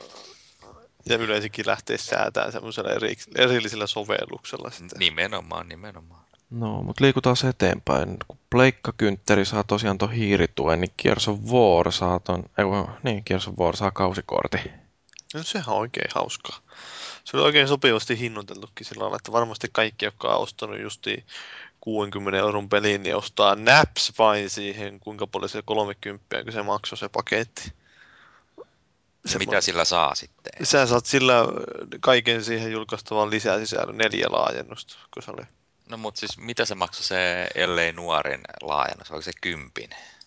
Ja sillä sai neljä lisäriä ja jotain herkkuja vielä päälle. No se on vähän, no niin, no neljä lisääriä voi vähän riippua, että mitä se lisääri käsittää. Että tuossakin sanottiin, että siinä tulee sekä kampanjaan että näihin hordeihin, eli ja sitten moniin peliin, kilpailulliseen moniin peliin, kaikkiin tulee lisää sisältöä. Onhan se nyt vähän eri asia, että jos siellä tulee, okei, okay, tässä tulee tämmöinen minitehtävä kampanja, niin sitten tulee vielä moniin peliin neljä kenttää, niin voisi parhaimmillaan olla ihan hyviä paketteja jopa, mutta... No mutta kyllä se musta kuulostaa silti aika suolaiselta hinnalta. No niinhän se on, joo. Mutta ei voi, ei se vielä kaikista pahinta siinä on nimenomaan se, että kun sä ostat, niin sä et yhtään tiedä, mitä sieltä loppujen lopuksi on tulossa. No, tiedetäänkö edes aikataulu, että koska sitä lisää sisältöä eka, saa? Eka tulee, oliko se marraskuussa? Ja koska se peli on päivitetty sillä tasolla, että se verkkopeli toimii. No, niitä en tiedä. Sen luulisi toimimaan, kun se toimii jo betassakin nimittäin. Ei luulisi olevan ongelmia sillä saralla. Joo, mutta toi on niinku nerokasta bisnesmielessä justiin sillä että kerätään ne rahat pois jo valmiiksi, että sitten joskus myöhemmin, jos jaksetaan, niin tehdään jotain lisäsisältöä. Että... No ei, on tämä Season Pass vähän samantapainen. Että siinä, siinä vain, että sä saat pelit kolme päivää ennen ladattua ilmoitteen. Joo, no mä en ole sitä ymmärtänyt koko aikana oikeastaan, että mikä se EA Season Passin pihvi on, mutta... No, no siis... se on semmoinen, että jos oot oikeasti useamman pelisarjan ystävä, niin silloin saatat ehkä saada siitä jotain iloa, mutta käytännössähän se on semmoinen, että houkutellaan rahat pois niiltä, jotka haluaa sen päästä pelaamasta uutta NHL tai uutta FIFAa kolme päivää aikaisemmin. Mm, kuulostaa toimivalta. Joo, en mä, en mä usko, että mä en ole ainakaan ole ensimmäisenä ostamassa mitään season passia tuohon. Minä ostan sunkin puolesta. No hyvää osta minulle. Mä en nosta, kun mä vaan sanoin, että mulla on se, mutta mä en anna sitä sulle. mulla ei tarvi ostaa, kun sitä ei saa pleikkarille Euroopassa. Niin. niin. niin no, ei, kyllä mä oon itse sen kannalta, että ne on jo ihan hyviä petoja silleen, että kun jotenkin sitä on tottunut sitten siihen, että maksettu tuommoinen netti MMO vaikka, niin siinä on niinku se palvelun taso niin eri tasolla sitten kuin tämmöiset ilmaiset. Siellä on jotkut talkkarit vastailemassa johonkin asiakaspostiviesteihin tai jotain muuta, mutta siis tietää niin kuin mitä saa. niin no, jos ei tässä tapauksessa tiedä mitä saa. Mutta tota, jotenkin kuitenkin itselle on semmoinen helppo tapaus. Ainakin laittaa ylimääräiset pennit tonne, mitä toi peli pyytääkään, kun ei näitä pelejä liian usein tule, mitkä on rahansa väärtäjä. Niin, jos oikeasti tietää heti, että okei, nyt mä pelaan tätä sen. Niin, no en minäkään varmaan sitä tule pelaamaan niin kuin ihan suora suorana, mutta siis kyllä nyt ainakin sen verran, että möyhii niitä kulmia sen verran, että saa sitten rahansa väärtistä takaisin, ja kun kuitenkin tietää nyt aikaisempien perusteella, että ei tämä peli voi mikään huonokaan olla. Joo, no mutta hei Paavi, nyt päästään konsolisotimaan, kun Sonicin on heitellyt vähän puukkoja tonne Xboxin suuntaan. Kun uh, Boxin tai siis Microsoftin julkaisulinjauksiin kuuluu tai näihin sääntöihin, että kaikki pelit, mitä julkaistaan Xboxilla, niin niissä täytyy olla kaikki samat ominaisuudet kuin kilpailevilla alustoillakin. Niin, ja sitten jos julkaisee, pitää julkaista samaan aikaisesti vähintään, niin, tai ennen mieluusti, niin Boxille. Ja siinä oli vielä se, että jos julkaisee myöhemmin Boxille kuin Pleikkarille, niin sillä pitää olla sitten taas jotain ylimääräistä ominaisuutta. Joo. E- eikö se näin mennyt? Juu, jotain tohon suuntaan, mutta tota niin, tietysti tuolla oli sitten puolustelevia kantoja, että niin, niin ihan, ihan hyvähän tämä on, että meillä, mitäs meillä tota noin, niin, No, Naatiska oli heti pistänyt ensimmäisen kommentin, että Sony taas vauhdissa ja Kalifornia ja Jani vastannut siihen, että Microsoft taas vauhdissa, että kyllähän meillä näitä puolustelijoita löytyy suuntaan ja toiseen. Mutta tota, onhan tämä nyt taas tällaista näin, että niin, dirikat aukoo päätä toisilleensa ja niin, nyt pitää sitä aina vähän iskeä, kun näkee, että kaveri mokailee. Niin. Mm. Niin, mutta kyllä mä olen edelleen sitä mieltä, että kyllä Microsoft on mun mielestä tehnyt hyvin fiksuja päätöksiä heti alusta lähtien muun muassa just siihen, että on niitä yhtenäisiä vaatimuksia ja käytäntöjä, että on kaikista peleistä kokeiluversiot ja ne kokeiluversiot... Niin, live arcade-peleistä. Niin, niin, kokeiluversiosta saadut achievementit saa sitten kun sen pelin ostaa ja kaikkea tämmöistä. Se ostaminen tapahtuu kätevästi sen pelin sisältä YMS. Breakkerilla se on täysin semmoinen hajanainen villilänsi. Onhan se joo, mutta ei kaikista ole pidetty kiinni. Ne alun perin silloin hehkutti just sitä, että jes, kaikissa peleissä reunan pehmennys, jes, kaikki 720p, jeps, kaikki 5.1. No ei siinä, siinä, siinä Retal-tasolla, mutta kyllä mun mielestä niin tuossa XP, Xbox Live Arcade-tasolla siitä on aika hyvin pidetty. Niin, paitsi siinäkin on muuttunut ajan myötä nämä speksit aika pahasti, että aluksi oli, että 50 megaa, sitten mikä se oli joku kaksi puolesta tai kolme ja puolesta, ja nyt se on kaksi gigaa. No joo, mutta se 50 megan rajoitus oli kyllä niin hö- höpsö, että... Niin, oli, ei ne varmaan oikein ajatellutkaan, että minkälaisia pelejä sinne loppujen lopuksi on tulossa. Joo, mutta on ihan hauskaa, kun tämä tosiaan niin tämä Sonin ulkopuolisiin pelijulkaisuihin suhteita hoitava Rob Dyer oli muun muassa tällaista todennut tästä, että, että tota, tästä Xbox-politiikasta justiin, että suojelevat kuluttajia. Ihaltava asenne, mutta miltä heitä oikein suojellaan, näyttää siltä, että mahdollisuudelta nähdä mahtavaa sisältöä paremmalla teknologialla.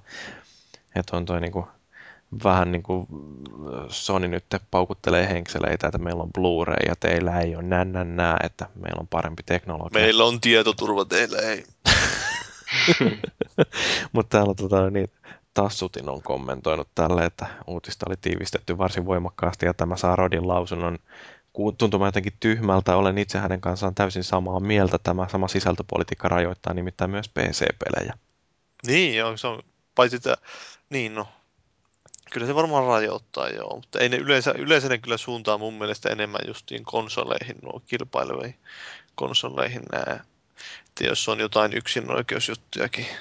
Hmm. Kyllähän tämä Bastion esimerkiksi julkaistiin aika nopeasti, kun se oli Summer of Arcadeissa, niin se julkaistiin nopeasti PClle ja From Dust tuli huomattavasti nopeammin PClle kuin Pleikkarille. Mutta se on nyt mielenkiintoista, kun Pleikkarin nämä myyntiluvut äh, on jo tosi lähellä boksin myyntilukuja, että koska käy sillä, että joku julkaisija ilmoittaa tonne Microsoftin suuntaan, että me meinataan julkaista tämä peli just niin täydellisenä ja laadukkaana, kun me pystytään milläkin alustalla, että jos se ei kelpaa teille, niin me voidaan kyllä jättää tästä julkaisematta boksille. No siis kuka tietää, vaikka näin olisi tapahtunut kymmeniä kertoja? Mm, niin, mutta onko vielä nähty sellaista, että No, sitä olisi julkisesti sanottu. No ei, siitä, siitä mä en tiedä. Mutta... No, no esimerkkihän sitä kellään on varaa sanoa julkisesti. Niin, tuollaisen. kyllä tuommoinen vähän niin kuin kuitenkin ihan kertoo tavallaan sitä siitä bisneksen tekijänä, että jos lähtee tuommoisia julki, julki niin kuin mm-hmm. sanomaan, että tulevia kauppakumppaneita tai yhteistyökumppaneita ajatellen, että jotenkin tuommoista niin turhaa, turhaa tavallaan sanoa, että vaikka sitä nyt oman tuottajat on tuommoisen työn takana tietysti seisoo, että, että, että ei kyllä oikeastaan ole varaa jättäytyä tuosta MSstä pois. Voi käydä niin kuin Gabe Newellillä. Joutuu nöyränä poikana sitten E3-messuilla niin. jossain lehdistötilaisuudessa kertoa, että oikeastaan tämä onkin ihan hyvä firma, tämä, jonka kanssa nyt tehdään yhteistyötä. No mutta ne onneksi vielä on lunasti sitten, että sieltä ei tullut mitään kökkökäännöstä, vaan se oli sitten oikeasti hyvä. No kun ne oli itse tehnyt sen Valve, niin totta kai mm, se on pist, hyvä. Pist, pisteet niille siitä. Mutta sitten puukkojen heittely vielä lisää Activision ja EA. Tästä ei ollut meidän omilla sivuilla juttua, mutta musta oli niin hauska, kun löytyi tuolta Edgen sivuilta tällainen, missä niin, niin ää, toi Ricotello oli jossain, eli siis Electronic Artsin toimitusjohtaja, niin oli jossain vaan todennut, että niin, tämä Activisionin Call of Duty Elite-julkaisuajankohta oli vähän epäonnistunut ja että Battlefield 3 tulee varastamaan Call of Dutyn tätä ydin yleisöä. Mm, tästä Activision sitten niin kuin on ottanut pikkasen nokkiinsa, että ei tuolla ei pitäisi tulla tänne elvistelemään, että, että kyllähän tässä nyt kaikki kuitenkin, kun pelibisneksessä ollaan, niin yritetään tehdä parhaamme tämän koko bisneksen kehittämiseksi. Niin, olihan tuosta itse asiassa u- uutinen tuo, ei nyt ihan samasta, mutta niin kuin sama lainaus ollut, mutta oli kuitenkin tuosta aiheesta, että mitä nuo Battlefieldin ja Call of Dutyn välillä nuo toimitusjohtajat sanailleet. Ai oliko se tämä Welcome to the Big League? Niin. Hy- hyvää kommenttia tullut, että ei alalla on nyt niin koppavaa. Ja sitten tuohon palkattiin itse asiassa muistaakseni just tuo Erik Hersberg niin tuonne Activision nimenomaan siinä, siinä mielessä, että se vähän kiilottaisi Activisionin kilpeä ehkä. Ja kyllähän se esiintyy ihan edukseen siinä tilaisuudessa, kun se puhuu. Musta on vaan huvittavaa, että samaan aikaan kun Activision justiin tälle yrittää todistella, että ei me olla niin kauhean paskoja jätkiä, niin sitten ne on haastanut Electronic Artsin oikeuteen, vaatii 400 miljoonaa dollaria siitä, kun tämä Zampella ja West, eli nämä entiset Infinity Wardin pomomiehet, niin ne, että ne on ilmeisesti olleet jossain puheissa EAN kanssa jo aikaisemmin, että siellä on jotain juoniteltu kauheita ja sen takia sitten niin, no, Modern oli... Warfare 2 ei ollutkaan niin loistava kuin mitä se olisi voinut olla. Legendaarisia juttuja, että se on rikkitiellä on lennetty ne yksityiskoneella johonkin helvetin hotelliin tai ainakin kartanolla. Vähän eikö meille tapahtuu torstaina? No, joo, just niinhän se meillekin menee. Niin, pääsette sinne katselemaan kaikkia uusia Activisionin pelejä, joita on siis mitkä Spider-Man ja Modern Warfare 3. Ja... Onko Joo. Activisionin pelejä? Ei kai. On, Eikö? on ainakin viime vuonna oli. Niin. No sitten me mennään pelaamaan koddoa sinne. Niin. Loistavaa.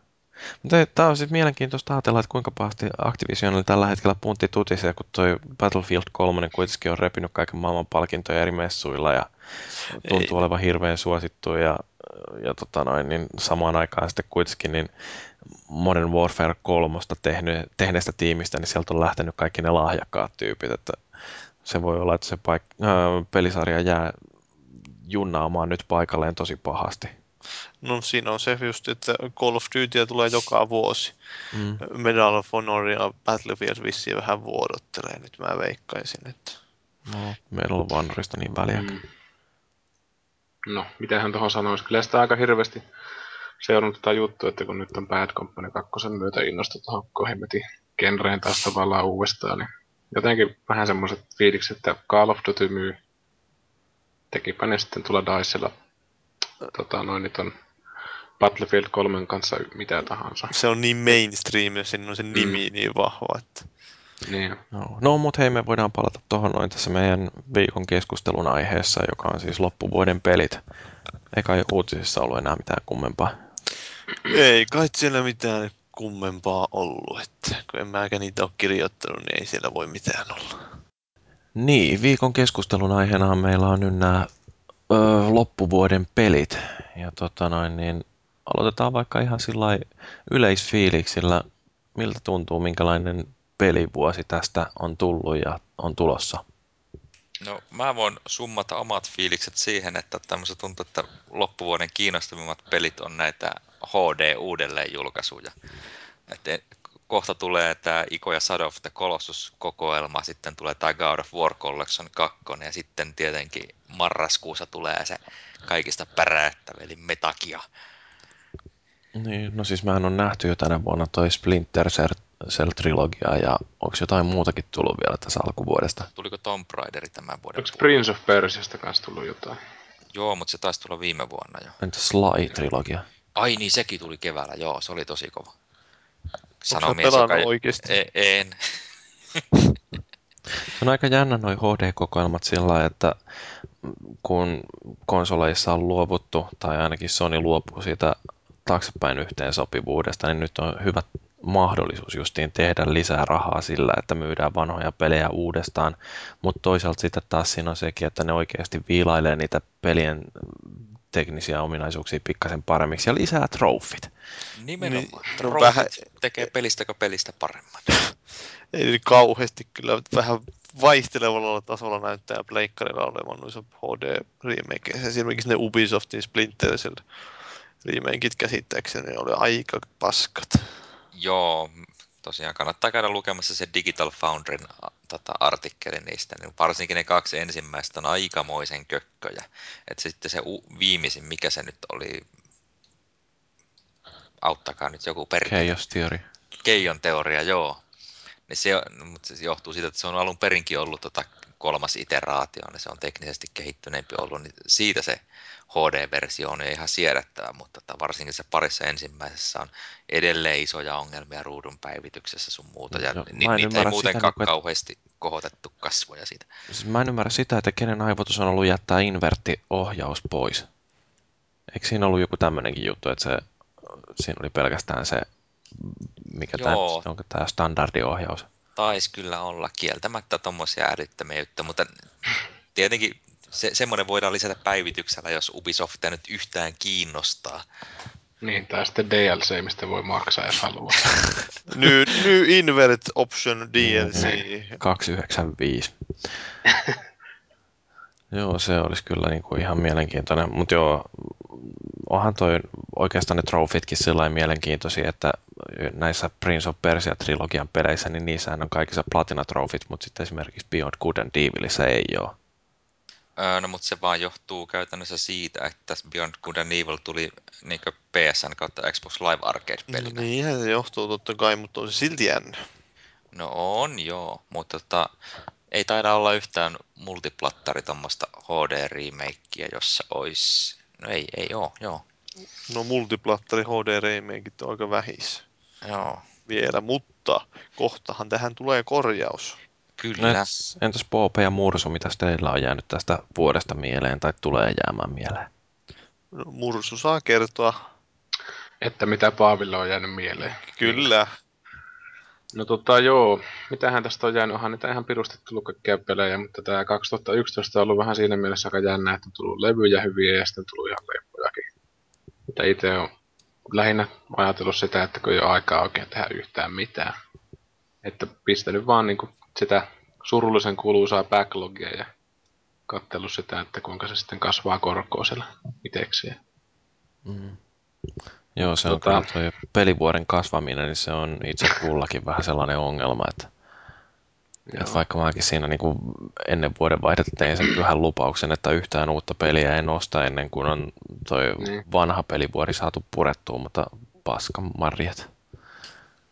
Joo, jotenkin on nyt sitten tullut vielä hankittua näitä vanhoja pelejäkin, että kaiken maailman alan veikkiä ja tuommoista, mitkä on sitten jäänyt vain yksinkertaisesti kesken syystä tai toisesta. Ja sitten se on niin kuin jotenkin semmoinen efekti, mitä ei yleensä tapahdu, että kyllä ne pelit aina läpi pelataan. Että oli sitten minkälaista tuupaa tahansa, että nyt sitten katsoo tätä boksi tai tätä pelilaatikkoa, kun se vetää auki, niin siellä on heti semmoinen kourallinen pelejä, mitkä on kesken. Ihan niin kuin julkaisusta asti toi Lost Odyssey, joka on tolle boksille semmoinen ropellus, niin siinä on kyllä yllättävä työsarka varmaan. Joo, kyllä se on justin pelottavimpia on tuommoisen pelit, joissa niin pituuttakin vielä on niin älyttömästi. Mm.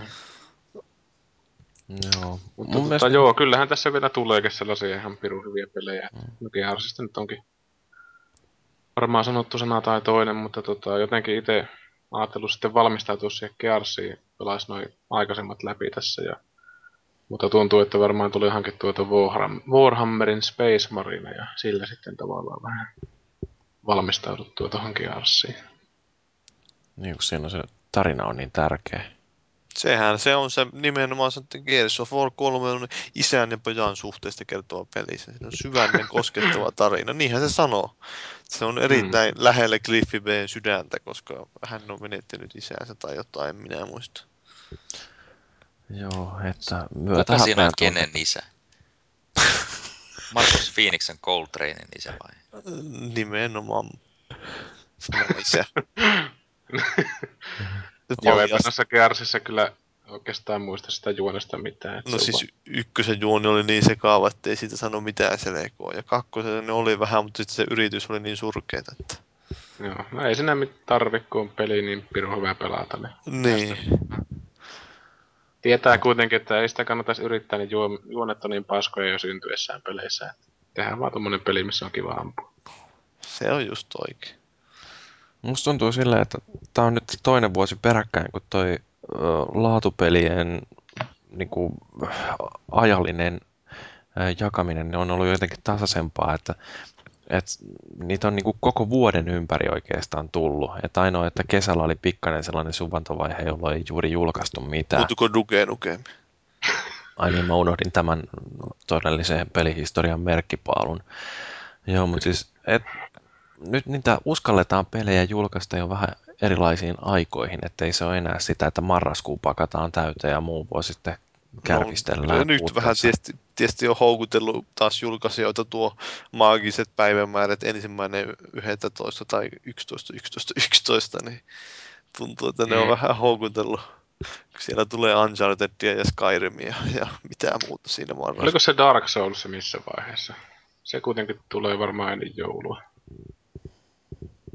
No mä Dark Souls. Täytyy myöntää, että se tuli kyllä ennen joulua joo, mutta mi- olisikohan joku lokakuu? Joo. Se on myös semmoinen ihan mielenkiintoista, että kun on tämän boksiomistajalle mennyt se aikaisempi osa pois, se tuntuu tavallaan kommenttien perusteella just niin nihilistiseltä, että minä olen ihan onnessani sen kanssa. Joo, lokakuun alussa. Paskaa. Se tuottaakin mulle muuten ongelman, koska ny, uusimman tiedon mukaan, tai siis tämä uusin tieto on maaliskuulta, mutta tota, Demon Soulsin servereiden pitäisi mennä lokakuussa kiinni. Että pitäisi ehtiä pelaamaankin sitä peliä ennen sitä. Oi.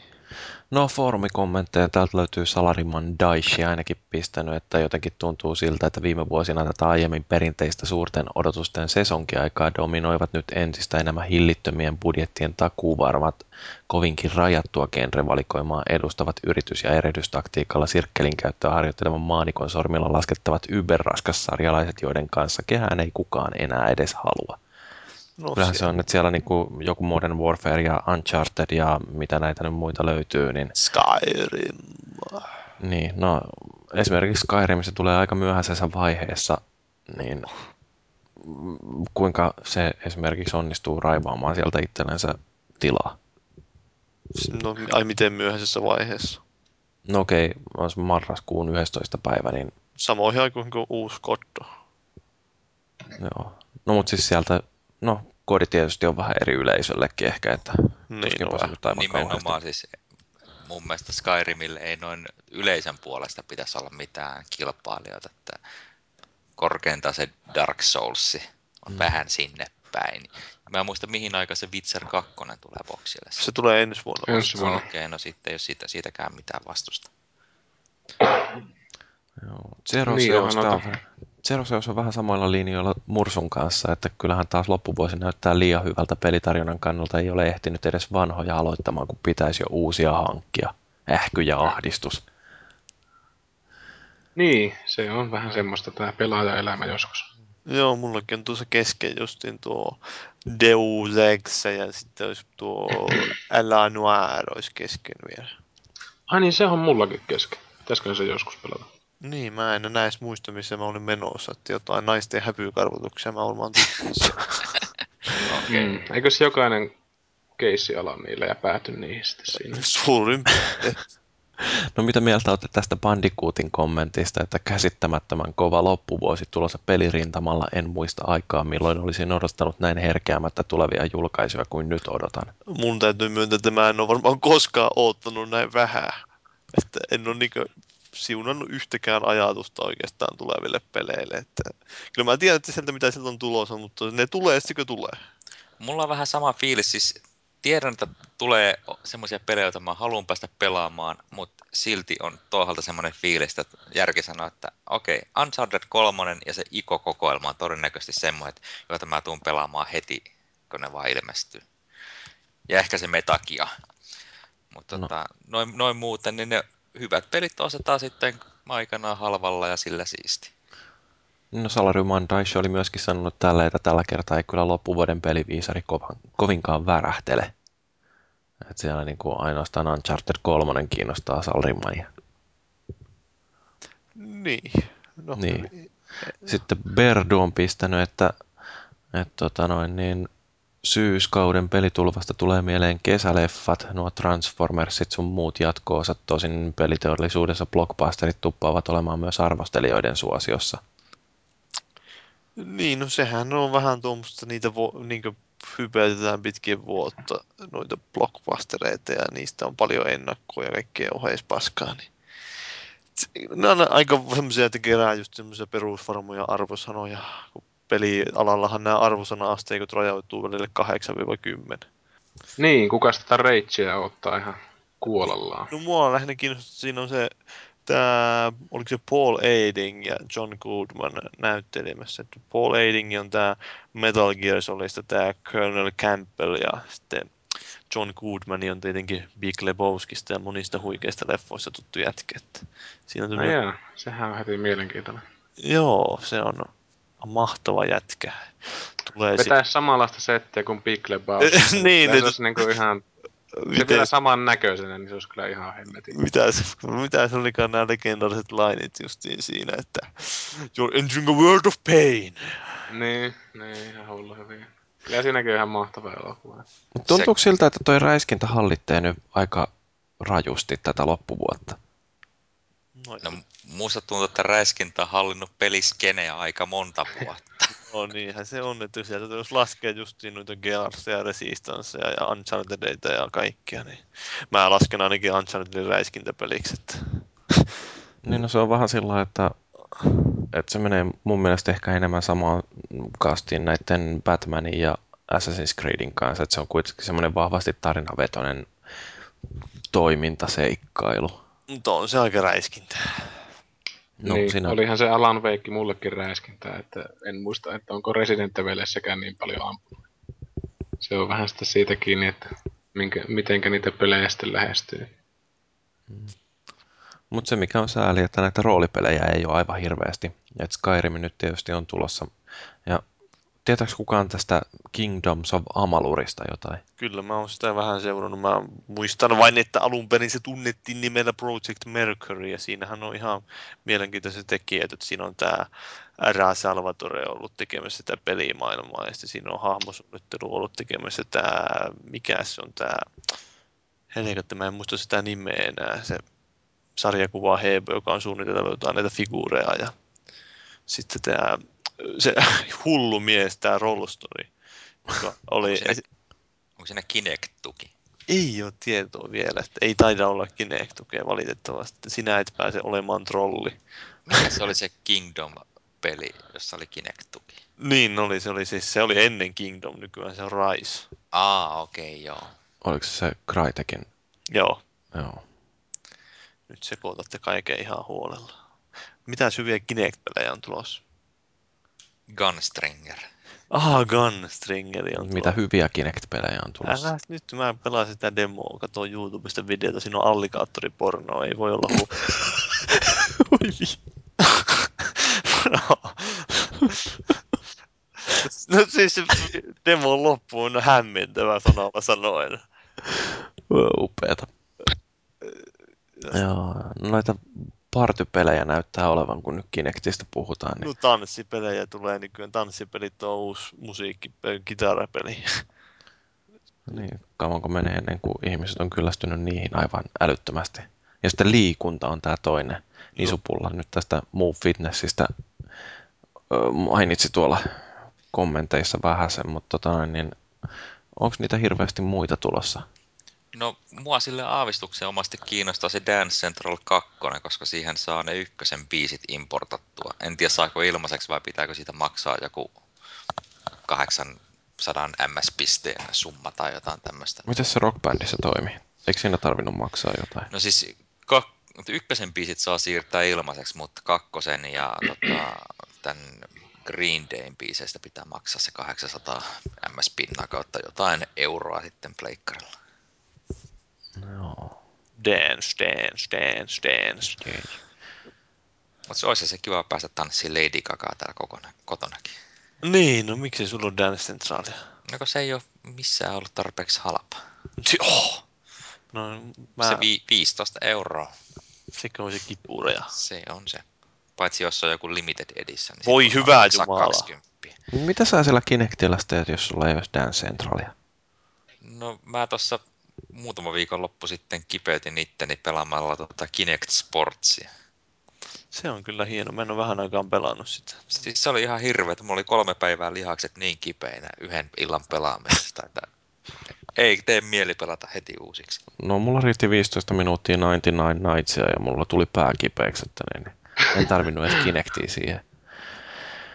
Mutta tota noin, niin mitäs nämä auto- ja urheilupelit, niitäkin tuntuu olevan jonkin verran. Ainakin autopuolella on Forzaa ja Formulaa. No Forza kiinnostaa ja mä mietin just, että joulukalenterin voisi tehdä Forza 4 vastaan Gran Turismo 5. Niin, no sehän olisi tietysti taas tämmöinen, me mietittiin vähän, että pitäisikö siitä tehdä taas jotain autopeliaiheista podcastiakin. Niin, pitäisikö me mennä ajamaan autolla? Joo, nauhoitetaan samalla podcastia. Killi voi sponsoroida meille Ferrarin ja sitten... Kannatetaan. Audi R8, ihan niillä joku mikä olikaan niin siellä. Joo, no hei, tota, onko jokin peli siirtynyt ensi vuodelle sillä että se on aiheuttanut kauheita pettymyksen voihkaisuja? No mä, tiedä, mä uskon, että joku saattoi pettyä siihen, kun massaa haluaa, ja massa kolmosta alun perin tälle joululle, ja sitten se siirtyi. Ei kukaan halua. Joo, ei. ei. Kyllä mä uskon, että aika moni se osaa loppujen lopuksi odottaakin, että se siirtyy.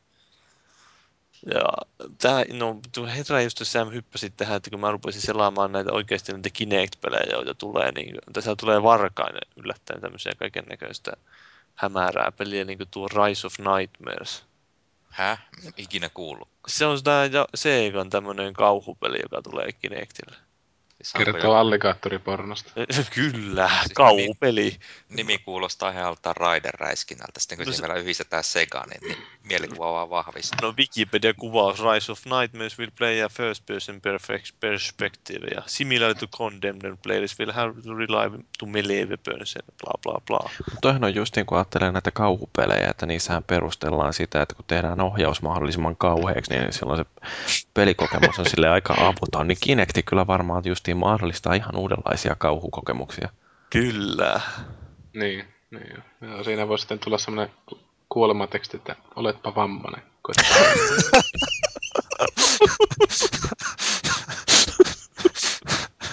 Oi, voi, voi. Tosi kiva. Tai ehkä siinä tulee kuin ruosteinen naula, joka pitää iskeä kädestä läpi, ja rupeaa pelaamaan. niin. Tai joku rituaali itsemurha täytyy suorittaa sitten siinä, että hyväksyy se oman kohtalonsa. Mutta sitten uh, The Gunstringer, se ainakin oli sen mielenkiintoinen, että sitä pystyy pelata niin istualta ihan niin kuin, siinä sanotaankin oikein siinä välissä, mä aluksi edes tajunnut sitä, että sitä voi pelata istuunta, mutta sitä latausta olla sanottiin, että hei, sä voit pelata istuuntaankin. Sitten oli pakko kokeilla ja se toimi. Tuleeko se alligaattori sulle sylkkyy sitten? Kyllä, tulee se alligaattorilta.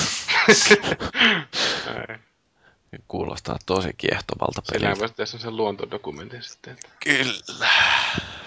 Mutta jos mä saan sanoa tähän väliin yhden ensi vuoteen myöhästyneen peli, niin just tähän Iko ja Shadow of the Colossukseen liittyen se The Last Guardian. No eikä siis... sille, onko sille ikinä ollut julkaisupäivä? No eihän sille virallista julkaisupäivää koskaan ollutkaan. Mutta... Se on taas tämmöinen, että kyllä se on sieltä tulossa. It's ready when Sehän it's ready. on tämmöisenä killittimenä siihen, että hankinko PS3 vai ei. Ja tähän mennessä ei tarvinnut hankkia, kun sitä ei vielä julkaistu. Ihan tyytyväisenä tässä on ootellut toisaalta. Max Payne joku on saattanut odotella ehkä tälle vuodelle, mutta eipä se tuu varmaan. Mä veikkaan, että se paljastetaan tosiaan, että se tulee ensi vuonna siinä to- toukokuussa. Joo, no meidän toimituskumppani Forad on kommentoinut, että ei tosiaan haittaa, että Mass Effect 3 Last Guardian Last Story siirtyy ensi vuoteen. Onhan se totta, että tänä vuonna tulee niin paljon tavaraa, että tuommoiset pikkumyöhästymiset, niin ne ei kyllä juurikaan tunnu missään. Mutta tota, mites mitä odotatte, että ylittääkö jokin peli rajusti odotukset tai floppaako oikein tosi pahasti? Resistance 3 floppaa. Mulla on vähän paha fiilis siitä Resistance 3, että se saattaisi kyllä flopata. Mutta kyllä se on semmoinen peli, joka pitää ehdottomasti hankkia. Musta tuntuu, että Resistance 3, niin sille ei edes aseteta mitenkään hirveän suuria toiveita, koska aika monet oli sitä mieltä, että Ressu 2 oli sellainen pikkasen epäonnistunut. Niin, no joo. Mutta kyllä se nyt aina, että jos tulee first party, eli siis tällainen Sony julkaisema tai Microsoftin tai konsolivalmistajan julkaisema räiskintäpeli, niin kyllä sillä nyt sitä kautta luulisi tulevan tietynlaiset odotukset. Mm. No, Kepeli on tälleen kommentoinut, että yksi peli, joka taitaa olla julkaistu, kun podcasti ladattavissa on Resistance 3. Eihän sitä muuten vielä myyntiin tullut. Milloin? Ei, se tulee muistaakseni tällä viikolla. No, Kepelin kommentti jatkuu, että tiedän kuuluvani vähemmistöön, mutta mielestäni julkaisun yhteydessä Resistance 2 oli loistava peli. Teos ei valitettavasti kestänyt aikaa kovinkaan hyvin. Niin, mä en ole sitä monin peliä kauheasti päässyt pelaamaan. Enkä kyllä pelannut Resistance 2 yleensäkään, että mä ykkösestä sain niin tarpeeksi Resistance. Mä tosta kerkesin foorumin puolella vähän avautuakin, että siis ilmoitettiin jo etukäteen, että Resistance 3 tulee julkaisupäivänä 656 megan kokoinen päivitys. Ja se kuulostaa just siltä, että niin on ollut vaan pakko pistää se peli ulos, koska tosiaan muuten se häviäisi näille syksyn muille koville kolmosille, eli Modern Warfarelle ja Battlefieldille. Että pistetään pari kuukautta aikaisemmin kuin ne, niin sillä on jotain mahdollisuuksia. Niin toi koko on kyllä sellainen, että jos se olisi niin kuin jotain pieniä bugikorjauksia tai verkkopelin optimointia, niin se ei kyllä tasan veisi kuutta ja puolta. Että siinä on varmaan samanlaisia, samanlaisia uudistuksia kuin siinä Killzone kolmosen päivityksessä, että vaimennettu kuolinhuutoja. Tutti suuhun. Se on kyllä kovin päivitys, mitä on vähän aikaa tullut vastaan. no, mitäs muuta? Zero se olisi pistänyt, että Win Xenoblade Chronicles kiinnostaisi ihan pirusti, mutta ensin pitäisi ostaa konsolikin. Minkä takia mä oon muuten laittanut tämän tähän väliin. No, mutta siis niin kun, mm, tuosta oikeastaan voisi puhua, että luuletteko, että Wii onnistuu vielä vakuuttamaan jonkun Core-pelaajan, että tässä on kuitenkin Wii U on niin, julkaistu tai... ja tota, toisaalta niin jos jollakulla ei ole vielä Wiitä, niin mikä sen nyt saisi sitten enää ostamaan? Että... Mä uskon, että kaikki... pelit varmaan. No ehkä ne, mutta mä kyllä uskon, että vahvasti, että just kaikki nämä semmoiset NS, ns pelaajat niin on silmät kiinni jo siinä Wii U, Wii Ussa. Hmm. Mutta mulle tuli vielä mieleen noista potentiaalisista flopeista. Siis tota, lokakuussa ilmestyy tämä Ratchet Clank All for One.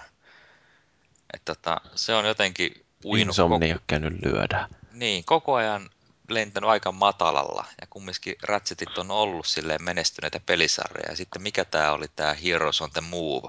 Ja sehän oli aika hirveä tekele ilmeisesti. Loistavaa, se on mulla arvosteltavana justi. No niin, kärsi. Feel the pain, brother. Meneekö Harry Potter-linjalle? No ei se nyt ihan niin huonoa, mutta se on vaan semmoinen keskinkertaisuuden ruumiillistuma, ja johon on väkisin pitänyt tunkea ne move-kontrollit. Yllättäen just tähän sattumalta tulee tuonne Twitterissä joku kommentoi tämä Simon Careless, eli tämä Gamasutrassakin ollut Jannu, niin kommentoi tuota Gunstringerin alligaattorimies rakastelukohtauksia, että oli nyt pakko mainita. No kun te olette noin kauhean negatiivisia, niin onneksi tällainen edes toi Kapulasta on sanonut, että varmasti syksyyn tai yksi tai useampikin yllättäjä mahtuu. Yksi näistä voisi olla jo aiemmin mainitsemani Tintin seikkailut. Tuleeko se jo tänä vuonna? No ainakin julkaisulistassa näyttää olevan. Missä julkaisulistassa? No meidän omassa. No herran jumala, siihen ei pidä luottaa ollenkaan. Mitä mitä väitäksä, että Oliver valehtelee? No eihän sitä nyt jakaa. Minä ainakaan boksipuolella varmaan kaksi peliä merkattu sinne ja toinen niistä on joku Mac Alan Wake 2, en minä tiedä. Mutta odotatteko te jostain pelistä, että se ylittää odotukset? No eikö tuo vähän hämärää? No sillä niin kuin, että miettii näitä tällaisia matalan profiilin pelejä. Yksi esimerkiksi, mitä mä ajattelin, että toivottavasti tulee niin kuin, tosiaankin räjäyttämään pankin, niin Darkness 2, koska mä tykkäsin ekasta Darknessista aika paljon. No se epäilyttää, kun siinä on vaihtunut kehitysstudio ja niin poispäin, niin mä en tiedä, että oikein mitä siitä voisi tulla. Mm. Mutta mä odotan, että Rochard kenties vähän yllättää ihmisiä. Niin, ja Trine 2, se saisi räjäyttää pankin. No niin, no nämä nämä suomalaiset pelit. Siellä tulee ladattavalle puolella aika tiukkaa settiä. Just Rochard, Trine 2 ja Trials Evolution. Ai niin, sekin tulee tänä syksynä. Sekin se. Mm. Viki, Viki sanoo sitä tinttipelissä, että se ilmestyisi mukaan lokakuussa. No, miksei. Mutta niin näistä suomalaisista peleistä voisi kyllä jotain sanoakin, koska meillä on oikeasti niin kuin ihan törkein kovia suomalaisia studioita nyt justiin, jotka li, liitelee tuolla niin kuin oikeasti maailmallakin aika korkeissa sfääreissä, että arvostusta riittää. Että Rosard tosiaan voittanut kaiken maailman palkintoja ja ää, no Trine nyt on muuten valloistava peli ja Trials taitaa olla, onko Live Arcaden myydyimpiä pelejä? Että... No varmaan toisiksi myydyin tai kolmanneksi myydyin. Se on aika hyvä, jos onnistuu liveissä myymään yli miljoonan. Mm. Ja siis justin tuo Trine 2, että se on niin kuin, näyttämään Frozen Bytein, niin kuin, että ne on tehnyt yhden pelin nyt, niin ne pääsee niin kuin, up, up the ante, eli pistää kaikki kaikki niin kuin, hienommaksi ja paremmaksi ja ne on tehnyt sen, niin sen peruspohjatyön ja nyt tulee niin se kunnon isku, tyrmäysisku pitäisi tulla Trineen kakkosella. No mitäs toi Dead Island, se tuntuu olevan aika monella vielä, kun puhutaan näistä odotusten ylittäjistä, niin tuntuu olevan, että sehän on kovat odotukset monella. No monet justiin ottaa sitten semmoiset, jotka zombeista tykkää. Niin no tänäänhän niitä arvosteluja alkanut tulee nettiin, niin aika semmoista vaihtelevaa. Että, että... Tota- niin, taitaa zombit olla vähän menneen talven lumia.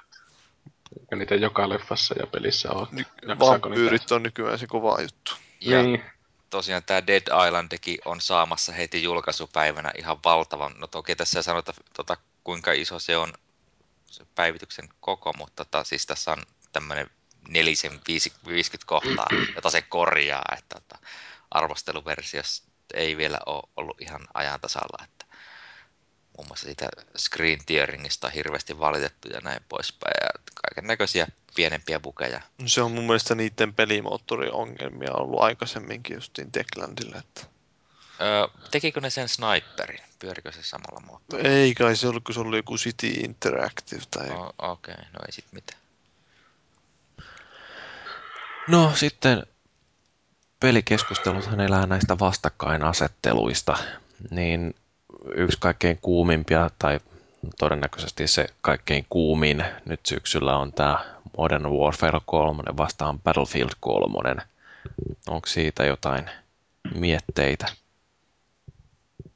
Niin, kyllä mä ainakin itse niin kuin rehellisesti sanottuna toivon, että Battlefield tulee vähän niin kuin saamaan sitä omaa omaa näkyvyyttä, niin kuin ei pelkästään Henkselin paukuttelua, vaan sitten sitä myytilukuosastoa osastoa silleen, että jotenkin jengi niin kuin näkisi, että mitä se on tarjoamassa, koska nyt täältä leiristä tietysti pystyy tämmöisen näkökulman heittämään, että sitten tota, modern, modern Warfareit ja Call of Duty tyypit, niin ne niin ota kuuleviin korviinsa yhtään mitään näistä Battlefieldin jutuista, ja se on jotenkin sellainen aika ymmärrettävä, mutta vähän harmittava juttu silleen, että... Ne pelaako tuo omaa peliä?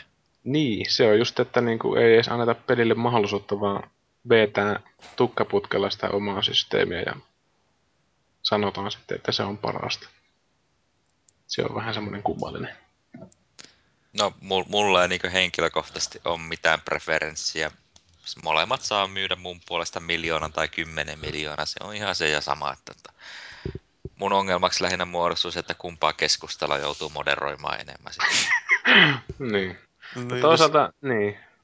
Mikä siinä, että se nyt jossain purkautuu aina jossain päin toi pino, mutta itse kyllä niin, kuin niin tuosta Daisista vakuuttuneena, että täytyy vaan toivoa, että jätkät saa sen, mitä ansaitsee. Mä en, mä en jaksa uskoa, että se niin kuin, ei se vielä ainakaan voita myyneensä, mutta kyllä mä uskon, että se ihan hyvin kuroo sitä jo kiinni sitä eroa kenties. Aika, aika kovaa on satsannut EA nimenomaan tuohon markkinointiin pitkällä akselilla, kun taas Call of mm. Duty mm. luotetaan siihen, että siellä mä uskon, että alkaa tulee kunnolla mainontaa vasta justin tyyliin viikko tai jotain tämmöistä, vasta julkaisuus alkaa peräyttää. Niin siis mikä tämä oli tämä Black Ops 17 miljoonaa myytyä peliä, 24 miljoonaa myytyä karttapakettia, niin, niin se, se, on aika vakuuttavat lukemat. Kyllä, siinä on aika paha lähteä tuommoista vastaan tappeleen. Että... Siellä voi bo- Boppi uida rahassa. Joo, no JR, eli Ahma on tuolla kirjoittanut foorumilla, että en usko, että pelimekaniikan erilaisuus tulee toimimaan vedenjakajana, vaan ennemminkin normaali kyllästymisilmiö ja kaverilista. Kodsarjan pelimekaniikka ei pohjimmiltaan ole muuttunut ensimmäisestä Modern Warfaresta ja on luonnollista, että sitä vuosia tahkonut jengi väsyy. Se on mm. ihan totta, että siis oikeasti niin kun Call of Duty-sarjassa ei ole nähty oikeastaan mitään merkittävää uutta kodin elosen jälkeen. No peruspelimekaniikkahan siinä on sama, että siinä on tullut kaikenlaisesti kilikettä päälle. Mm. Erilaisia perkkejä ja mitään lie robotteja, jotka ampuu laaserisäteitä silmistä. Ja... ja zombeja. Eikö se Modern Warfare voi vähän ajatella jolla jonkunlaisena ne Tom Clancy's vattipeleinä ja mitä näitä oli Roku SPR ja tommosia, että ne on niinku sellaisia kerrasta painaa rämpsyttelyitä sitten. No se on hardcore-moodi varmaan joo, mutta siis kyllähän tota, no, mm, ei se nyt ihan kuitenkaan silleen samalla lailla realistinen ole kuin nämä joskus niin, Rainbow vähän, Sixit. Vähän enemmän semmoista juoksemista ja hyppimistä. Joo. Mitäs muuta täällä oli? Berdu on sanonut, että itsellä Battlefield-hype on jo kiehumispisteessä ja Modern Warfare kiinnostaa vähemmän kuin koskaan aikaisemmin. Musta tuntuu, että tämä on aika sellainen yleinen aatos ihmisillä, että tosiaan toi kodi alkaa olla jo niin nähty. No se on. Tuohan noin Battlefieldin video, videot ihan hulluja spektaakkeleja, kun vertaa niin kuin, mitä nyt on tuosta kodista tullut. Ei no, periaatteessa mitään. Että se on se PC-versiosta otettu parhaita paloja. Mm. No siis jos niin. katsoo ihan foorumitasolla, että kumpi niin kiinnostaa porukkaa enemmän, Battlefield 3 vai Modern Warfare, niin Battlefield vie kyllä niin 10 nolla, että, että Battlefieldin pleikkaketjussa on 830 viestiä ja MV3-ketjussa 143, eli tämmöinen kuusinkertainen ero. Mä uskon, että se on vähän taas, että totta kai riippuu, että minkälaista ryhmää katsoo, että voi olla, että ne massat silti valuu ostaa sitä Modern Warfarea, vaikka meillä foorumilla aktiivipelaajat kovin paljon rummuttaakin Call of Duty, eikö tämän Battlefieldin puolesta? Joo, totta kai. Mm. No, mä toivon, että Battlefieldikin menestyy, että kyllä se kilpailu on aina terve asia. Mutta tota, mites tällaistakin vastakkainasettelua jotkut on yrittänyt viritellä, että Gears 3 vastaan Uncharted 3? Mm, no en mä nyt tiedä, että onko se nyt minkäänlaista vastaanasettelua. Että...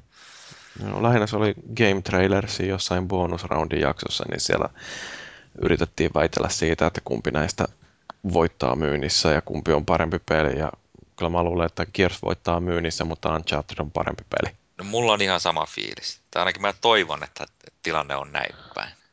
Ei sillä, että mä haluaisin Uncharted 3 myyvän huonosti. Kyllä se varmaan se joku kolme miljoonaa myy, mutta Gearsilla on vaan niin paljon faneja, että se myy helposti sen 5-6 miljoonaa sitten. Mm. No, se on se Gears, se on se nykyään se aika se boksi ykkössarja melkein. Kyllä mäkin uskon, että se myy ihan hyvin. Mitäs muuten boksin ykkössarjasta kun puhutaan, niin kukaan ei maininnut sitä Halo. Niin, no koska se oli. Halo no, Anniversary. Niin. Se, on, se on mulla täällä kyllä tälle kommentilla, että Halo, Halo Anniversary, jos saisin tarpeeksi kahden keskistä aikaa Paavin kanssa. niin, joo. Siis mulla on just vähän lähinnä siihen, että kun oli, puhuttiin niistä HD-remakeista, että onhan sieltä niitä Resident Evil HD-remakeenkin tulossa. Että siihen liittyen. No joo, mutta mä, mua ei taas ole Resident Evilit koskaan kiinnostanut sille. No ei minuakaan erityisemmin, kunhan nyt vain sanoin, että on. Mutta Resident Evilistä mainostetaan. En kyllä mene takuuseen, mutta jenkit saa tota, nyt syyskuun PlayStation Plus-jäsenyyden yhteydessä Pleikka 1, Resident Evil 1, 2 ja 3. Toivottavasti sama tulee Eurooppaan. Joo. Joo. Joo. Tiedonanto päättyy. Mutta sitten tulee tämä niinku vakava kysymys tässä, että kun näitä pelejä nyt tulee enää järkyttävän paljon, niin mistä näihin kaikkiin loihtii rahaa tai aikaa? Et sehän on oikeastaan aika lailla se, että jos on rahaa, niin sitten ei ole aikaa, ja jos on aikaa, niin sitten ei ole rahaa, että, että jommasta kummasta tulee pula. No mä tiedän Paavin kohdalta vastauksen, koska se saa kaikista peleistä kumminkin promot ja sitten tuommoisena nuorena sinkkumiehenä, niin sillä on aikaa pelata. Mitä paskaa se puhuu? siis niinkö promot kaikista peleistä. Mä en muista, että mistä pelistä mä oon saanut viimeksi promo, että tänä vuonna varmaan L.A. Noir olisiko ainut peli, josta mä oon saanut promo. No, mutta saat vähintään arvostelukappaleen sitten. No, mistä peleistä? En mä arvostele mitään pelejä enää. Etkö mukaan? No, Sä et arvosta enää mitään pelejä. En arvosta, en. Siis en mä, en mä viime vuonna, en mä ikinä näistä Assassin's Creedistä tai mistään tämmöistä sano. Itse on hommannut Bulletstormit ja Crysis 2 ja Deus Exet ja mitä nyt onkaan, että... Niin, mutta siis enemmän se mulla ainakin on siinä nimenomaan kiinni sitä ajasta kuin sitä rahasta. Et mulla on semmoinen vähän asenne, että jos mä jotain peliä pelaan, niin sitten on pakko joko kirjoittaa jotain tai tehdä jotain videota tai jotain tämmöistä, niin siinä on heti tulee kauhean semmoinen paine, suorituspaine. Tämä on kyllä ihan totta, että mä oon pistänyt merkille, että mies tekee nykyään kaikesta mahdollista jotain. Että jos, se, jos se ei tule konsolifiniin tekstiä, niin sitten tulee tosiaan joku striimi tai sitten tulee sinne Paavin salaiseen blogiin juttua. Ja niin, no se on vähän tämmöinen, että se, sitä striimilläkin mulla oli osittain tarkoitus motivoida itteeni pelaamaan sillä lailla, että ottaisin nimenomaan uusia pelejä kokeiluun ja tämmöistä, että tulisi pelattua eteenpäin, että kun mulla on ollut se semmoinen syndrooma varsinkin viime vuosina, kun sen jälkeen kun Trials julkaistiin, että kun mä pistän boksin päälle, mä mietin viisi sekuntia, että mitä peliä mä pelaan ja mä pistän Trialsin päälle.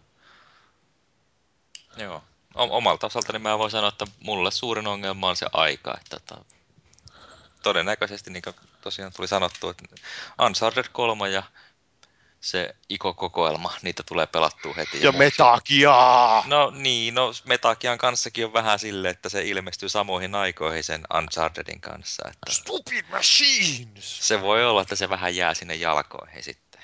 Et no loppu... mitäs Mursu?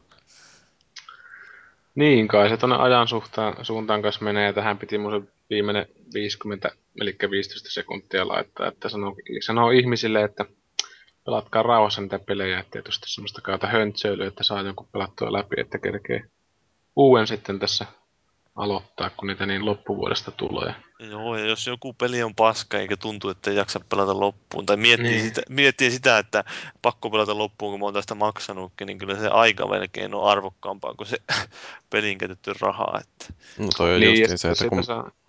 mä tota 99 Nightsiakin kokeilin sen, mitä siinä nyt meni tunnin verran ehkä, niin totesin, että se on niinku ihan tunti, jota mä en koskaan tuossa saamaan takaisin, mutta tuolla pelille mä en uhraa enää sekuntiakaan. Mm, eli sitten koe sitä peli, paskan pelin pelaamista minä syvällisenä opettavana kokemuksena, että nyt on pakko pelata tämmöinen yksi paskapeli, että mä osaan arvostaa kaikkia hyviä pelejä. Mä tein sen arvostelu Harry Potterista jo aikaisemmin täällä. Jep. Mutta mitäs täällä Rioichi on ainakin sanonut, että varmoja ostoja ovat Batman Arkham City, Battlefield 3 ja Assassin's Creed Revelations. Rahaa tulee meneen paljon. Esim. AC Revelationsista tulee hankittua jo 100 euron Animus Battlefieldin hankin PClle ja PS3. No mutta tämä on kyllä tämä 100 euron Animus Edition. Minä katson sillä lailla tuimasti, voitte kuvitella kulmakarvoja kohottaen. Niin, onko me puhuttu aikaisemmin näistä jotain näistä Spessu Editioneista? Että Saattaa olla. Että mikä on konsolifinin virallinen kanta? No en mä tiedä, no, no en mä usko, että ne erityisesti tarvitse mitään ylimääräistä tukea Ubisoft siihen, että jos sä nyt tykkäät siitä, että mä itse, itse harkitsin sitä, että heitänkö mä tuon mun Halo Reach patsaan roskiin, kun mä muutin, mutta kyllä mä loppujen lopuksi otin mukaan. Niin, ja toisaalta jos jotain asiaa fanittaa, niin miksei siitä saisi sitten maksaakin vähän enemmän. Että... Mutta jos et sä osta sitten Rochardia tai Trineen kakkosta, niin sitten mä katson sua tuimasti. Joo, siis Rochardia ainakin on ehdottomasti sen kympin arvoinen. Tai näin, Trine, näin Paavi mulle sanoi. Trine 2, sen 15 euroa arvoinen todennäköisesti. Niin, se on, että just suomalaisia kannattaa tukea. Mm. Niin, no mä oon vähän sitä mieltä, että suomalaisia kannattaa tukea silloin, jos on kyse laadukkaasta tuotteesta ja kyllä niin kuin näiden suomalaisten pelien kohdalla voi luottaa siihen laatuun. Voi. Mutta mitäs täällä sitten Jelian on kirjoittanut tällaista, että kiinnostavia pelejä, jotka luultavasti siirtyy vasta ensi vuoden puolella hankittaviksi, ovat The Dead Island, Assassin's Creed Revelations sekä Metal Gear Solid HD. Joo. Niin. No varmuudella voi sanoa, että se Assassin's Creed ainakin siirtyy ensi vuodelle, koska kakkonen ja Brotherhood on vielä korkkaamatta. No mä just hankin Brotherhoodin ja tarttis päästä sitäkin jossain vaiheessa pelaamaan. Kiinnostaa ihan nähdä se monin peli siitä, että sitä on kovasti kanssa kehuttu. Mä en sitä kokeillut koskaan. Mä pelasin sen yksin pelin läpi ja pistin pelin menemään. Mä kokeilin tota Revelationsin monin pelipeittaa, oliko se nyt toissa iltana. Ihan hyvin se toimi, mutta paskahan mä olin siinäkin. Mui häntä. Niin. Black Dawn kärsii myöskin ajan puutteesta. Syksyn pelitarjonta kieltämättä on huikea, mutta omalle listalle päätyy ajan puutteessa vaan Deus Ex. Onko tämä mikä tämä HR Collectors Edition? Human Revolution. Niin joo, joo. Battlefield 3 Assassin's Creed Revelations. Joo, mun on pakko nyt mainita, että mua häiritsee syvästi se, että Deus Exen siinä kannessakin käytetään sitä kolmiosymbolia ja heti tulee mieleen vain pleikkari siitä. häiritsee, että mun boksipeliin kannessa on pleikkari. Sä kolmi. voit leikata se irti siitä. Joo, niin mä voisin tehdä siihen X sen tilan. niin, verinen rasti. Kyllä. No, sitten tota noin, niin viimeinen keskustelu aihe on tämä, että mikä aiheuttaa isoimmat sävärit, ja täällä voi niin kuin lämmittelyksi heittää vähän, että mitä ihmiset on valinnut. Rioichi on sanonut, että Arkham City tulee olemaan se peli. Uh, uskon, että kyseisestä tekeleestä tulee Game of the Year mulle. Sitten Waluigi, itselleni isojen pelien lista koostuu Skyrimistä, ei mistään muusta. Rautaristi toteaa, että nyt Demon Soulsia noin 60 tuntia pelanneena on odotukset kohdistettu Dark Soulsiin ja Jirtsa on Uncharted 3 takana, että edellinen osa oli täyttä timanttia ja yksi tämän sukupolven parhaimpia pelejä. No siinä tulee tiukka taistelu Uncharted 3 ja Portal 2 välillä vuoden Nolan Northista. Että...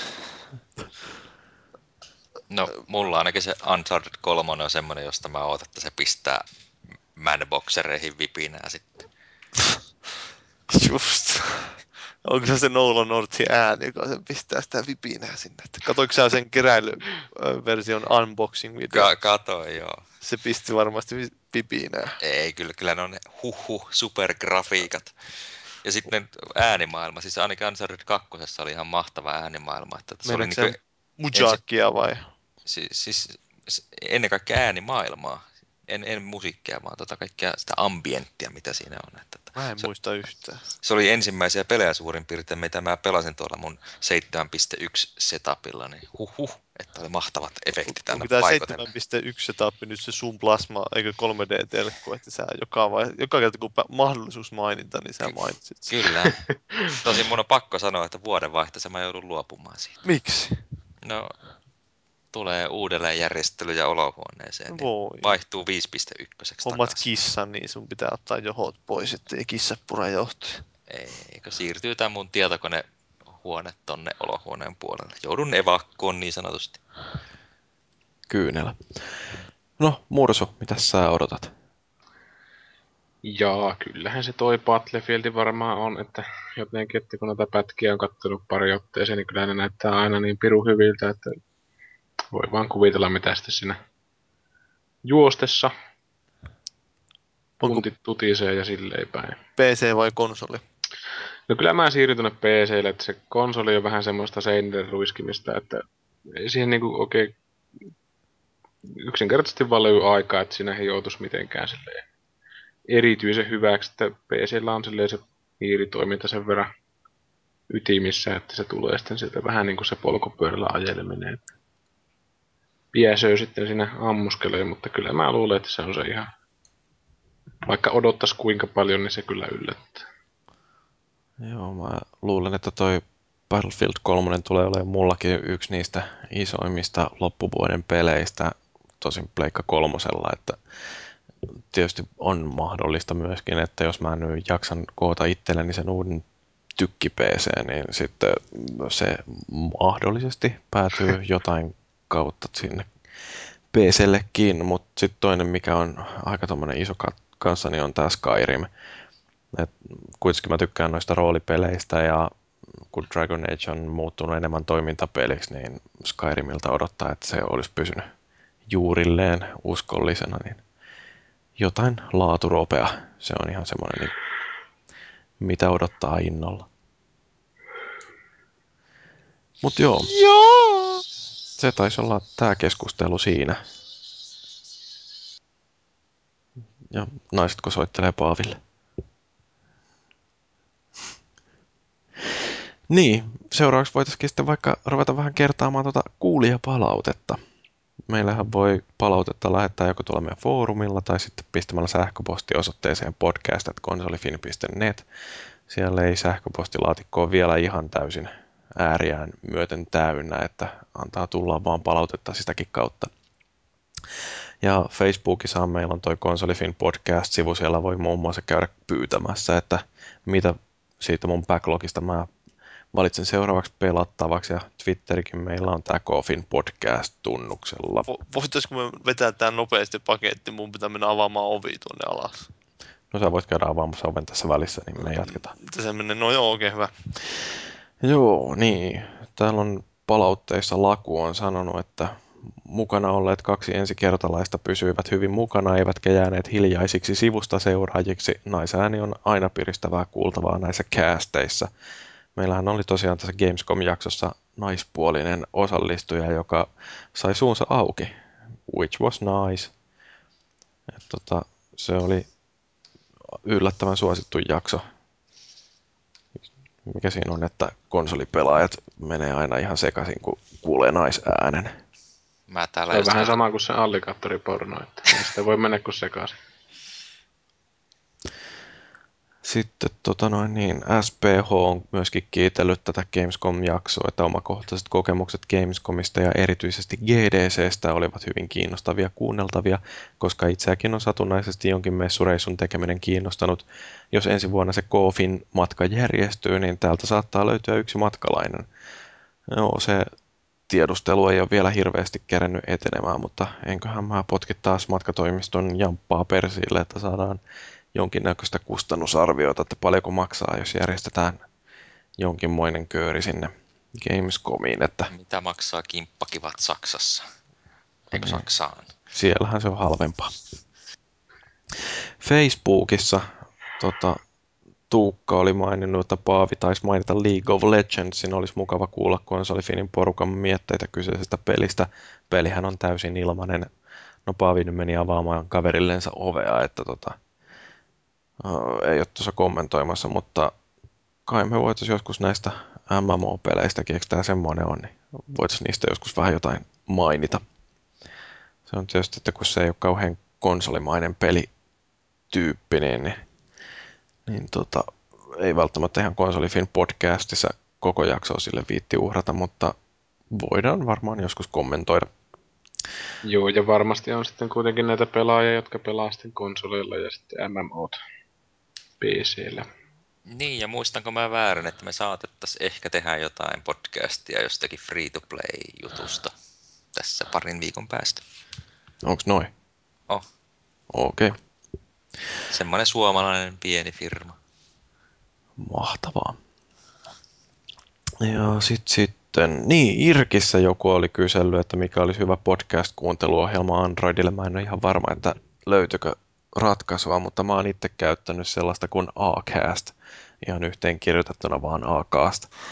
Siitä löytyy sekä ilman että maksu, maksullinen versio ja mä sitä vuoden verran käytin ennen kuin totesin, että mä voisin oikeastaan maksaa siitä uh, maksullisestakin muutaman euron, mitä sillä nyt oli hintaa, että se on ainakin toiminut mulla tosi hyvin ja se latailee automaattisesti noin podcast-jaksot taustalla aina VLANissa ollessaan, että suosittelen kokeilemaan.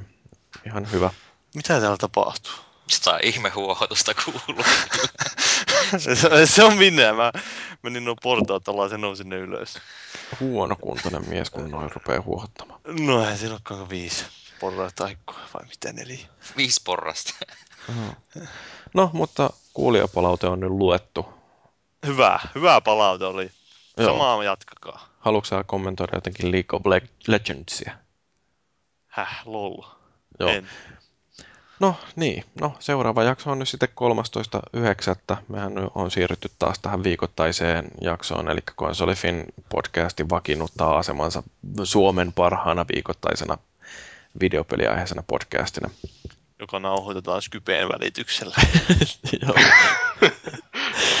Joo, aihetta meillä vähän vielä mietitään ensi viikon jaksoon, mutta niin se Me... todennäköisesti on jonkinnäköinen spesiaali. Ehkä jopa kaksi. Niin, tässä saattaa tulla vähän spesiaaleja välissäkin, kun toi Paavi on ollut niin ahkera. Mutta tota noin niin. Mitäs, onko teillä mitään sellaisia helposti unohtuvia viimeisiä sanoja, joita haluatte heittää tähän loppuun? No, mä haluaisin sanoa, että kaikki parrakkaat jarkot ottakee yhteyttä. vink, vink. No, Paavi, onko sulla jotain? Mä nyt kyllä ihan jäin täysin tässä, mutta mä voisin sanoa, että mulla on täällä himokas mies mun sängyllä istumassa. Tästä Tiedätte, emme välttämättä halua kuulla enempää. Sä oot siirtynyt sporttisista mimmeistä eteenpäin. Kyllä, kun ei niissä sporttisista mimmeistä kuulukaan. Niin. Entäs Tuho Mursu ensi kertalainen, onko sulla jotain vielä terveisiä lähetettäväksi? No, samat tämmöiset mie- miehikkäät terveydet, terveydet, terveiset ja kahtelkaa kung fu-elokuvia. Niillä saa hyvän mielen kaikille. Joo. Mä voisin oikeastaan elokuvista sanoa sen verran, että mä kattelin tässä justiin kolme leffaa, semmoisen kuin Limitless, joka oli oikeasti aika hyvä, Sucker Punch, josta mä tykkäsin, mutta mä ymmärrän, minkä takia monet ihmiset ei tykkää. Ja sitten semmoinen kuin I Am Number Four, jota kannattaa karttaa viimeisen asti, aivan saatanan paskaleffa. Mutta tota noin niin. Ei kai tässä sen kummempaa. Tämä oli tämän viikon jakso nyt tässä. Kiitos kuuntelijoille ja kiitos Paavi Tontsa ja Tuho Mursu. Mä oon Jyri, tämä oli Konsolifin podcast ja seuraavaan kertaan asti muistakaa, että soditaan kiltisti.